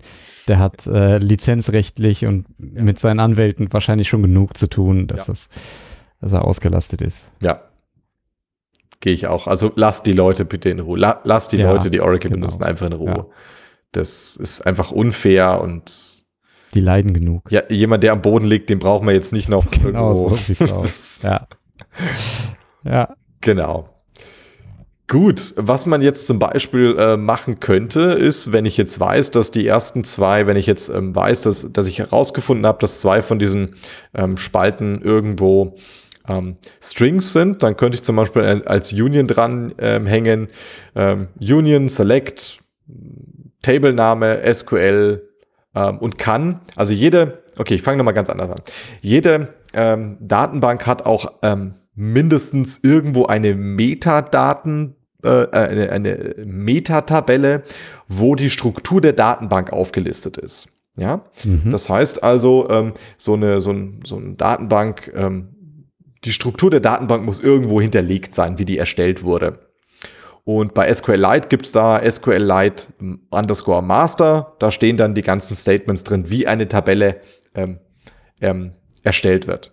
Und da kann ich dann einfach mal gucken, wo steht denn da drin, zum Beispiel, also wo kommt denn der String Pass drin vor? Ja.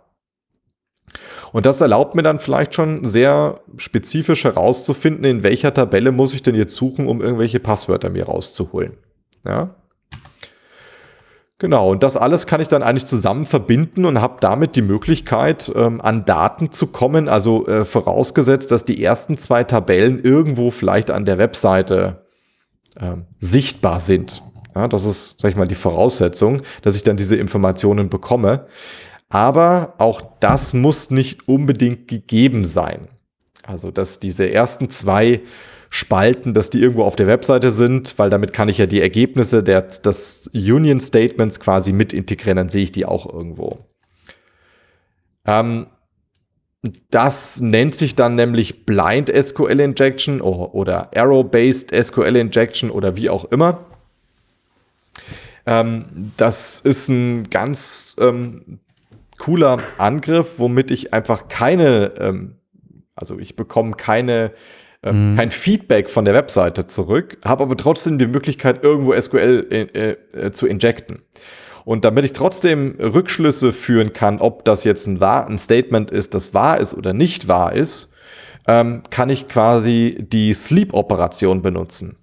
Ja, es gibt auch eine Sleep-Operation bei den meisten S Q L-Datenbanken. Das heißt, ich kann dann sowas machen wie select, ähm, select if user like root, then sleep fünf Sekunden, ansonsten false.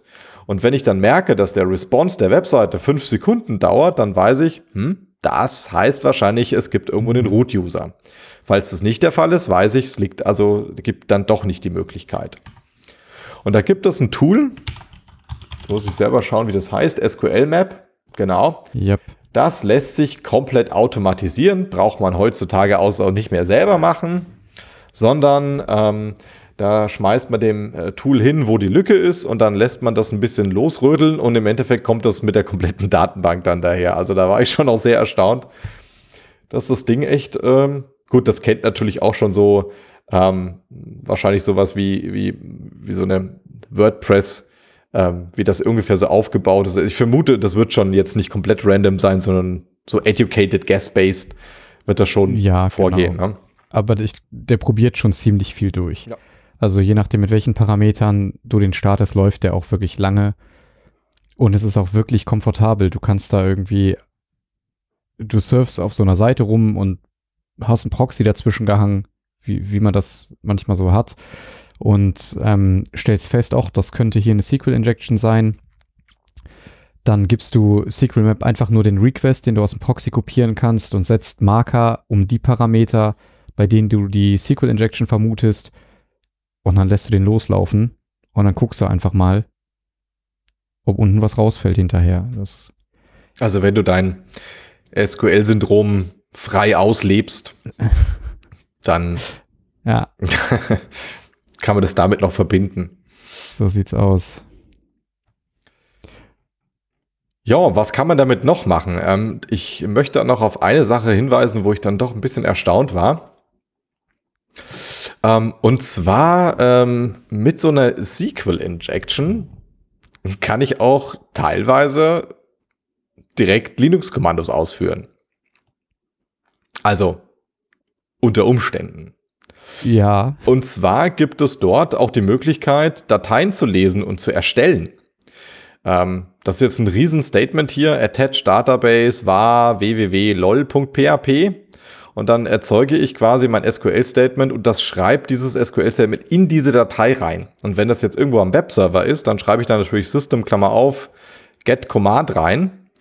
Und unter Umständen habe ich die Möglichkeit, dass ich das äh, direkt von außen dann mhm. äh, öffnen kann und Code injecten kann. Also da gibt es für je, je abhängig von der Datenbank echt lustige Sachen. Ich ähm, verweise da, also für SQLite ähm, gibt es da ein relativ schönes, ähm, eine Webseite, wo da so ein paar Tricks und Tipps draufstehen für die mit diesem äh, S Q L-Syndrom. Alles klar. Ja, super. Ja. Ähm, jetzt genau, ähm, womit kann man, also das, auch das lässt sich eigentlich heutzutage ähm, total einfach ähm, ähm, verhindern. Und zwar lest einfach die Dokumentation von der A P I. Da steht es eigentlich nämlich genau so drin. Da steht drin, Ähm, dass man ähm, ein, ähm, eine spezielle ähm, eine spe spezielle Notation ähm, dort äh, nutzen sollte. Und zwar äh, bindet man die Parameter nämlich nochmal extra in ein weiteres Statement rein. Also die Schwachstelle existiert dann, wenn ich irgend sowas habe wie äh, Datenbank prepare und dann steht da drin und dann baue ich dort mit String Concatenation quasi mein S Q L-Statement zusammen. Das ist schlecht. Besser ist es, dass ich da reinschreibe, select Stern from employees where name gleich und dann kommt ein Frage Zeichen.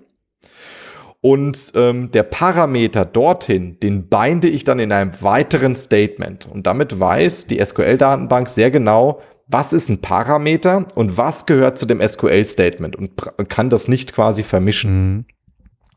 Man baut sich den String quasi nicht selber zusammen durch String Concatenation, sondern man sagt explizit, das ist ein Parameter und das ist das Statement, in das der Parameter genau hier eingefügt werden soll. Genau. Und das gibt es unterschiedliche Variationen. Bei SQLite muss man teilweise noch den Datentyp angeben, dass ich sage, okay, das ist jetzt ein Integer oder welchem Datentyp. Aber grundsätzlich ist das Vorgehen äh, überall dasselbe. Man trennt einfach das S Q L-Statement von den Parametern in irgendeiner Art mhm. und Weise. Genau. Einfach, eigentlich, eigentlich einfach. Ja, wie so vieles, ne?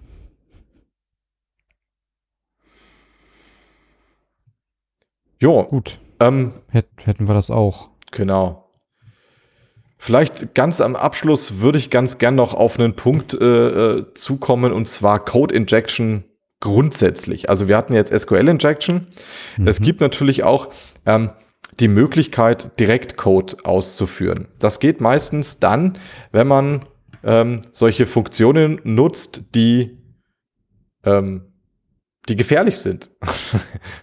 ähm, sowas wie zum Beispiel eval, system, include, ja, require ja. once, exec, shell exec, popen und so weiter und so fort. Ähm, und wenn diese Funktionen, wenn ich dort, wenn ein, ein, wenn der ein Angreifer die Möglichkeit hat, die Parameter von diesen Funktionen zu ändern, dann habe ich eigentlich auch dort wieder eine Code-Injection. Genau, also im Wesentlichen auch wieder der Klassiker äh, User-Supplied Input in gefährlichen Funktionen. Genau. Es gibt da den Klassiker, ähm, als P H P gerade so ähm, äh, quasi so nach oben ging, ja, äh, und jeder P H P gelernt hat, da hat man dann seine eigene Webseite, ähm, hat man äh, mit include oder mit require once gebaut. Das heißt, da hast du dann deinen Header gehabt und hast dann als Parameter ähm, blog.php oder ähm, about.php und dieser Parameter wurde direkt in das include oder require once mit aufgenommen. ja. Ähm, und dieses Require oder Include Once hat dann einfach diesen Content einfach reingeladen und ausgeführt. Und das ist halt eine Code-Ausführung. Mhm. Jetzt mag man natürlich denken, ja, aber wo ist jetzt das Problem? Ähm, da müsste ja schon auf dem Webserver irgendwo Code liegen. Äh, nee, weil ich nämlich auch externe Quellen nutzen kann. Also ich kann auch ah. H T T P, ähm, attacker Punkt com, evil Punkt P H P dort mit angeben und dann würde halt einfach dieses ähm, Statement dort mit ähm, eingeladen. Also da, ähm, da gibt es lustige Sachen, ähm, die dort ähm, verbrei- äh, relativ weit verbreitet waren. Ähm, oder ähm, mit eval, also eval ist, hat man die Möglichkeit quasi Code ähm, zu evaluieren und auszuführen. Ich erinnere mich noch, als der JSON ähm, auch relativ neu war. Also JSON, wir haben es jetzt noch nicht richtig erklärt, ist halt so ein Serialisierungsformat, ähm, womit man eben Daten austauschen kann. Und ja. einer der Vorteile, das, ich erinnere mich sogar, glaube ich, dass das auf der Webseite stand, ähm, das war, JSON ist in ganz vielen Programmiersprachen bereits valider Code. Und das klang okay. so total toll, so von wegen, du brauchst es gar nicht parsen, schmeiß es einfach direkt ja. in das eval rein und gut ist es, das war's mehr, du musst nicht mehr, mehr machen. Das war so total toll und viele dachten, super, bei den anderen brauchst du überall so einen Parser, ist total kompliziert, da haust du ja. einfach diesen, diesen JSON-String rein und zack, hast du deinen Code. Easy. So, hat natürlich, wenn irgendjemand auf diesem Weg diesen JSON-String dann eh manipulieren kann und das, für, und das ganze Ding wird dem eval übergeben, naja, dann haben wir auch wieder die klassische Code-Injection-Angriff. Ja? Mhm. Ähm, ja, das ist eigentlich ganz schön, was du sagst, um nochmal so ein bisschen so einen Schritt zurückzugehen. Das mit der Security kam ja irgendwie erst sehr viel später. Also früher wollte man ja einfach, dass Dinge funktionieren und man wollte es den Leuten irgendwie leicht machen. Ähm, da muss ich auch irgendwie immer wieder dran denken, das war, glaube ich, ähm, John Postel, der Typ, der früher quasi in die, die äh, Ein-Mann-Icon war irgendwie quasi. Also der hat die I P-Adressen vergeben, selbst aus seinem kleinen Büro heraus. Und der hat, glaube ich, in der T C P-Spec war das, hat er mitgeschrieben. Und da hat er auch gesagt, be conservative in what you do, be liberal in what you accept from others. Und das war natürlich ja. gut gemeint. So, wenn da jemand das Feld unklar definiert, interpretiert das so wohlwollend, wie es möglich ist und macht das dann einfach so. Und natürlich ging es darum, dass nicht ständig irgendwie der ganze Datenverkehr stockt, weil jemand irgendwie da mal ein bisschen was falsch gesetzt hat, was aber eigentlich keine großen Auswirkungen haben sollte. Aber das ist natürlich security-technisch unfassbar kontraproduktiv, ja. wenn man da so total liberal ist. Und das ist ja genau auch wie bei dem Browser äh, mit dem Content-Type No-Sniff irgendwie. Ja, der hat hier irgendwie den Header gesetzt, aber ich sehe ja, das ist hier Skript. Ich führe das dann einfach mal aus. Das sind halt so Sachen, die natürlich gut sind, damit Dinge funktionieren, die aber sehr schlecht sind, wenn, wenn Security irgendwie ins Spiel kommt und wenn man sehr explizit sagen möchte, was ausgeführt werden soll und was nicht, dann kommt einem sowas natürlich in die Quere. Also eine der, der grundlegenden Dinge nochmal, die es jetzt, die glaube ich mit da, daran schuld sind, dass es jetzt so schwer ist, die Dinge sicher zu gestalten. Genau, das war das Robustness Prinzip, ne? Ja, besonders genau. bei so Netzwerkanwendungen im Internet. Ja, ja, du musst ja strikt sein, was du raussendest, aber du kannst doch mal ein bisschen mehr akzeptieren, damit es trotzdem funktioniert. Ja? Genau, guck einfach mal, versuch einfach mal hin. rauszulesen, was derjenige oh. uns sagen wollte und dann interpretier das halt einfach mal ja. so. Und dann kamen diese Kiddies, die dann plötzlich komische T C P-Pakete rumgeschickt haben und dann brach irgendwie alles zusammen. Ne? So sieht's aus. Ja. Ach ja. Eigentlich eine schöne, schöne, äh, schöner Abschluss, oder? So ein ähm, ähm, nochmal auf diesem Robustness-Prinzip mhm. nochmal erwähnt. Ja, haben wir noch irgendwas? Haben wir noch, haben wir noch Themen? Ich denke nicht. So als kleine Einführung glaub können, wir, können wir das, glaube ich, so stehen lassen und den Sack zumachen. Gut, dann bedanken wir uns wie immer fürs Hören und bis zum nächsten Mal dann. Bis zum nächsten Mal. Tschüss. Tschüss.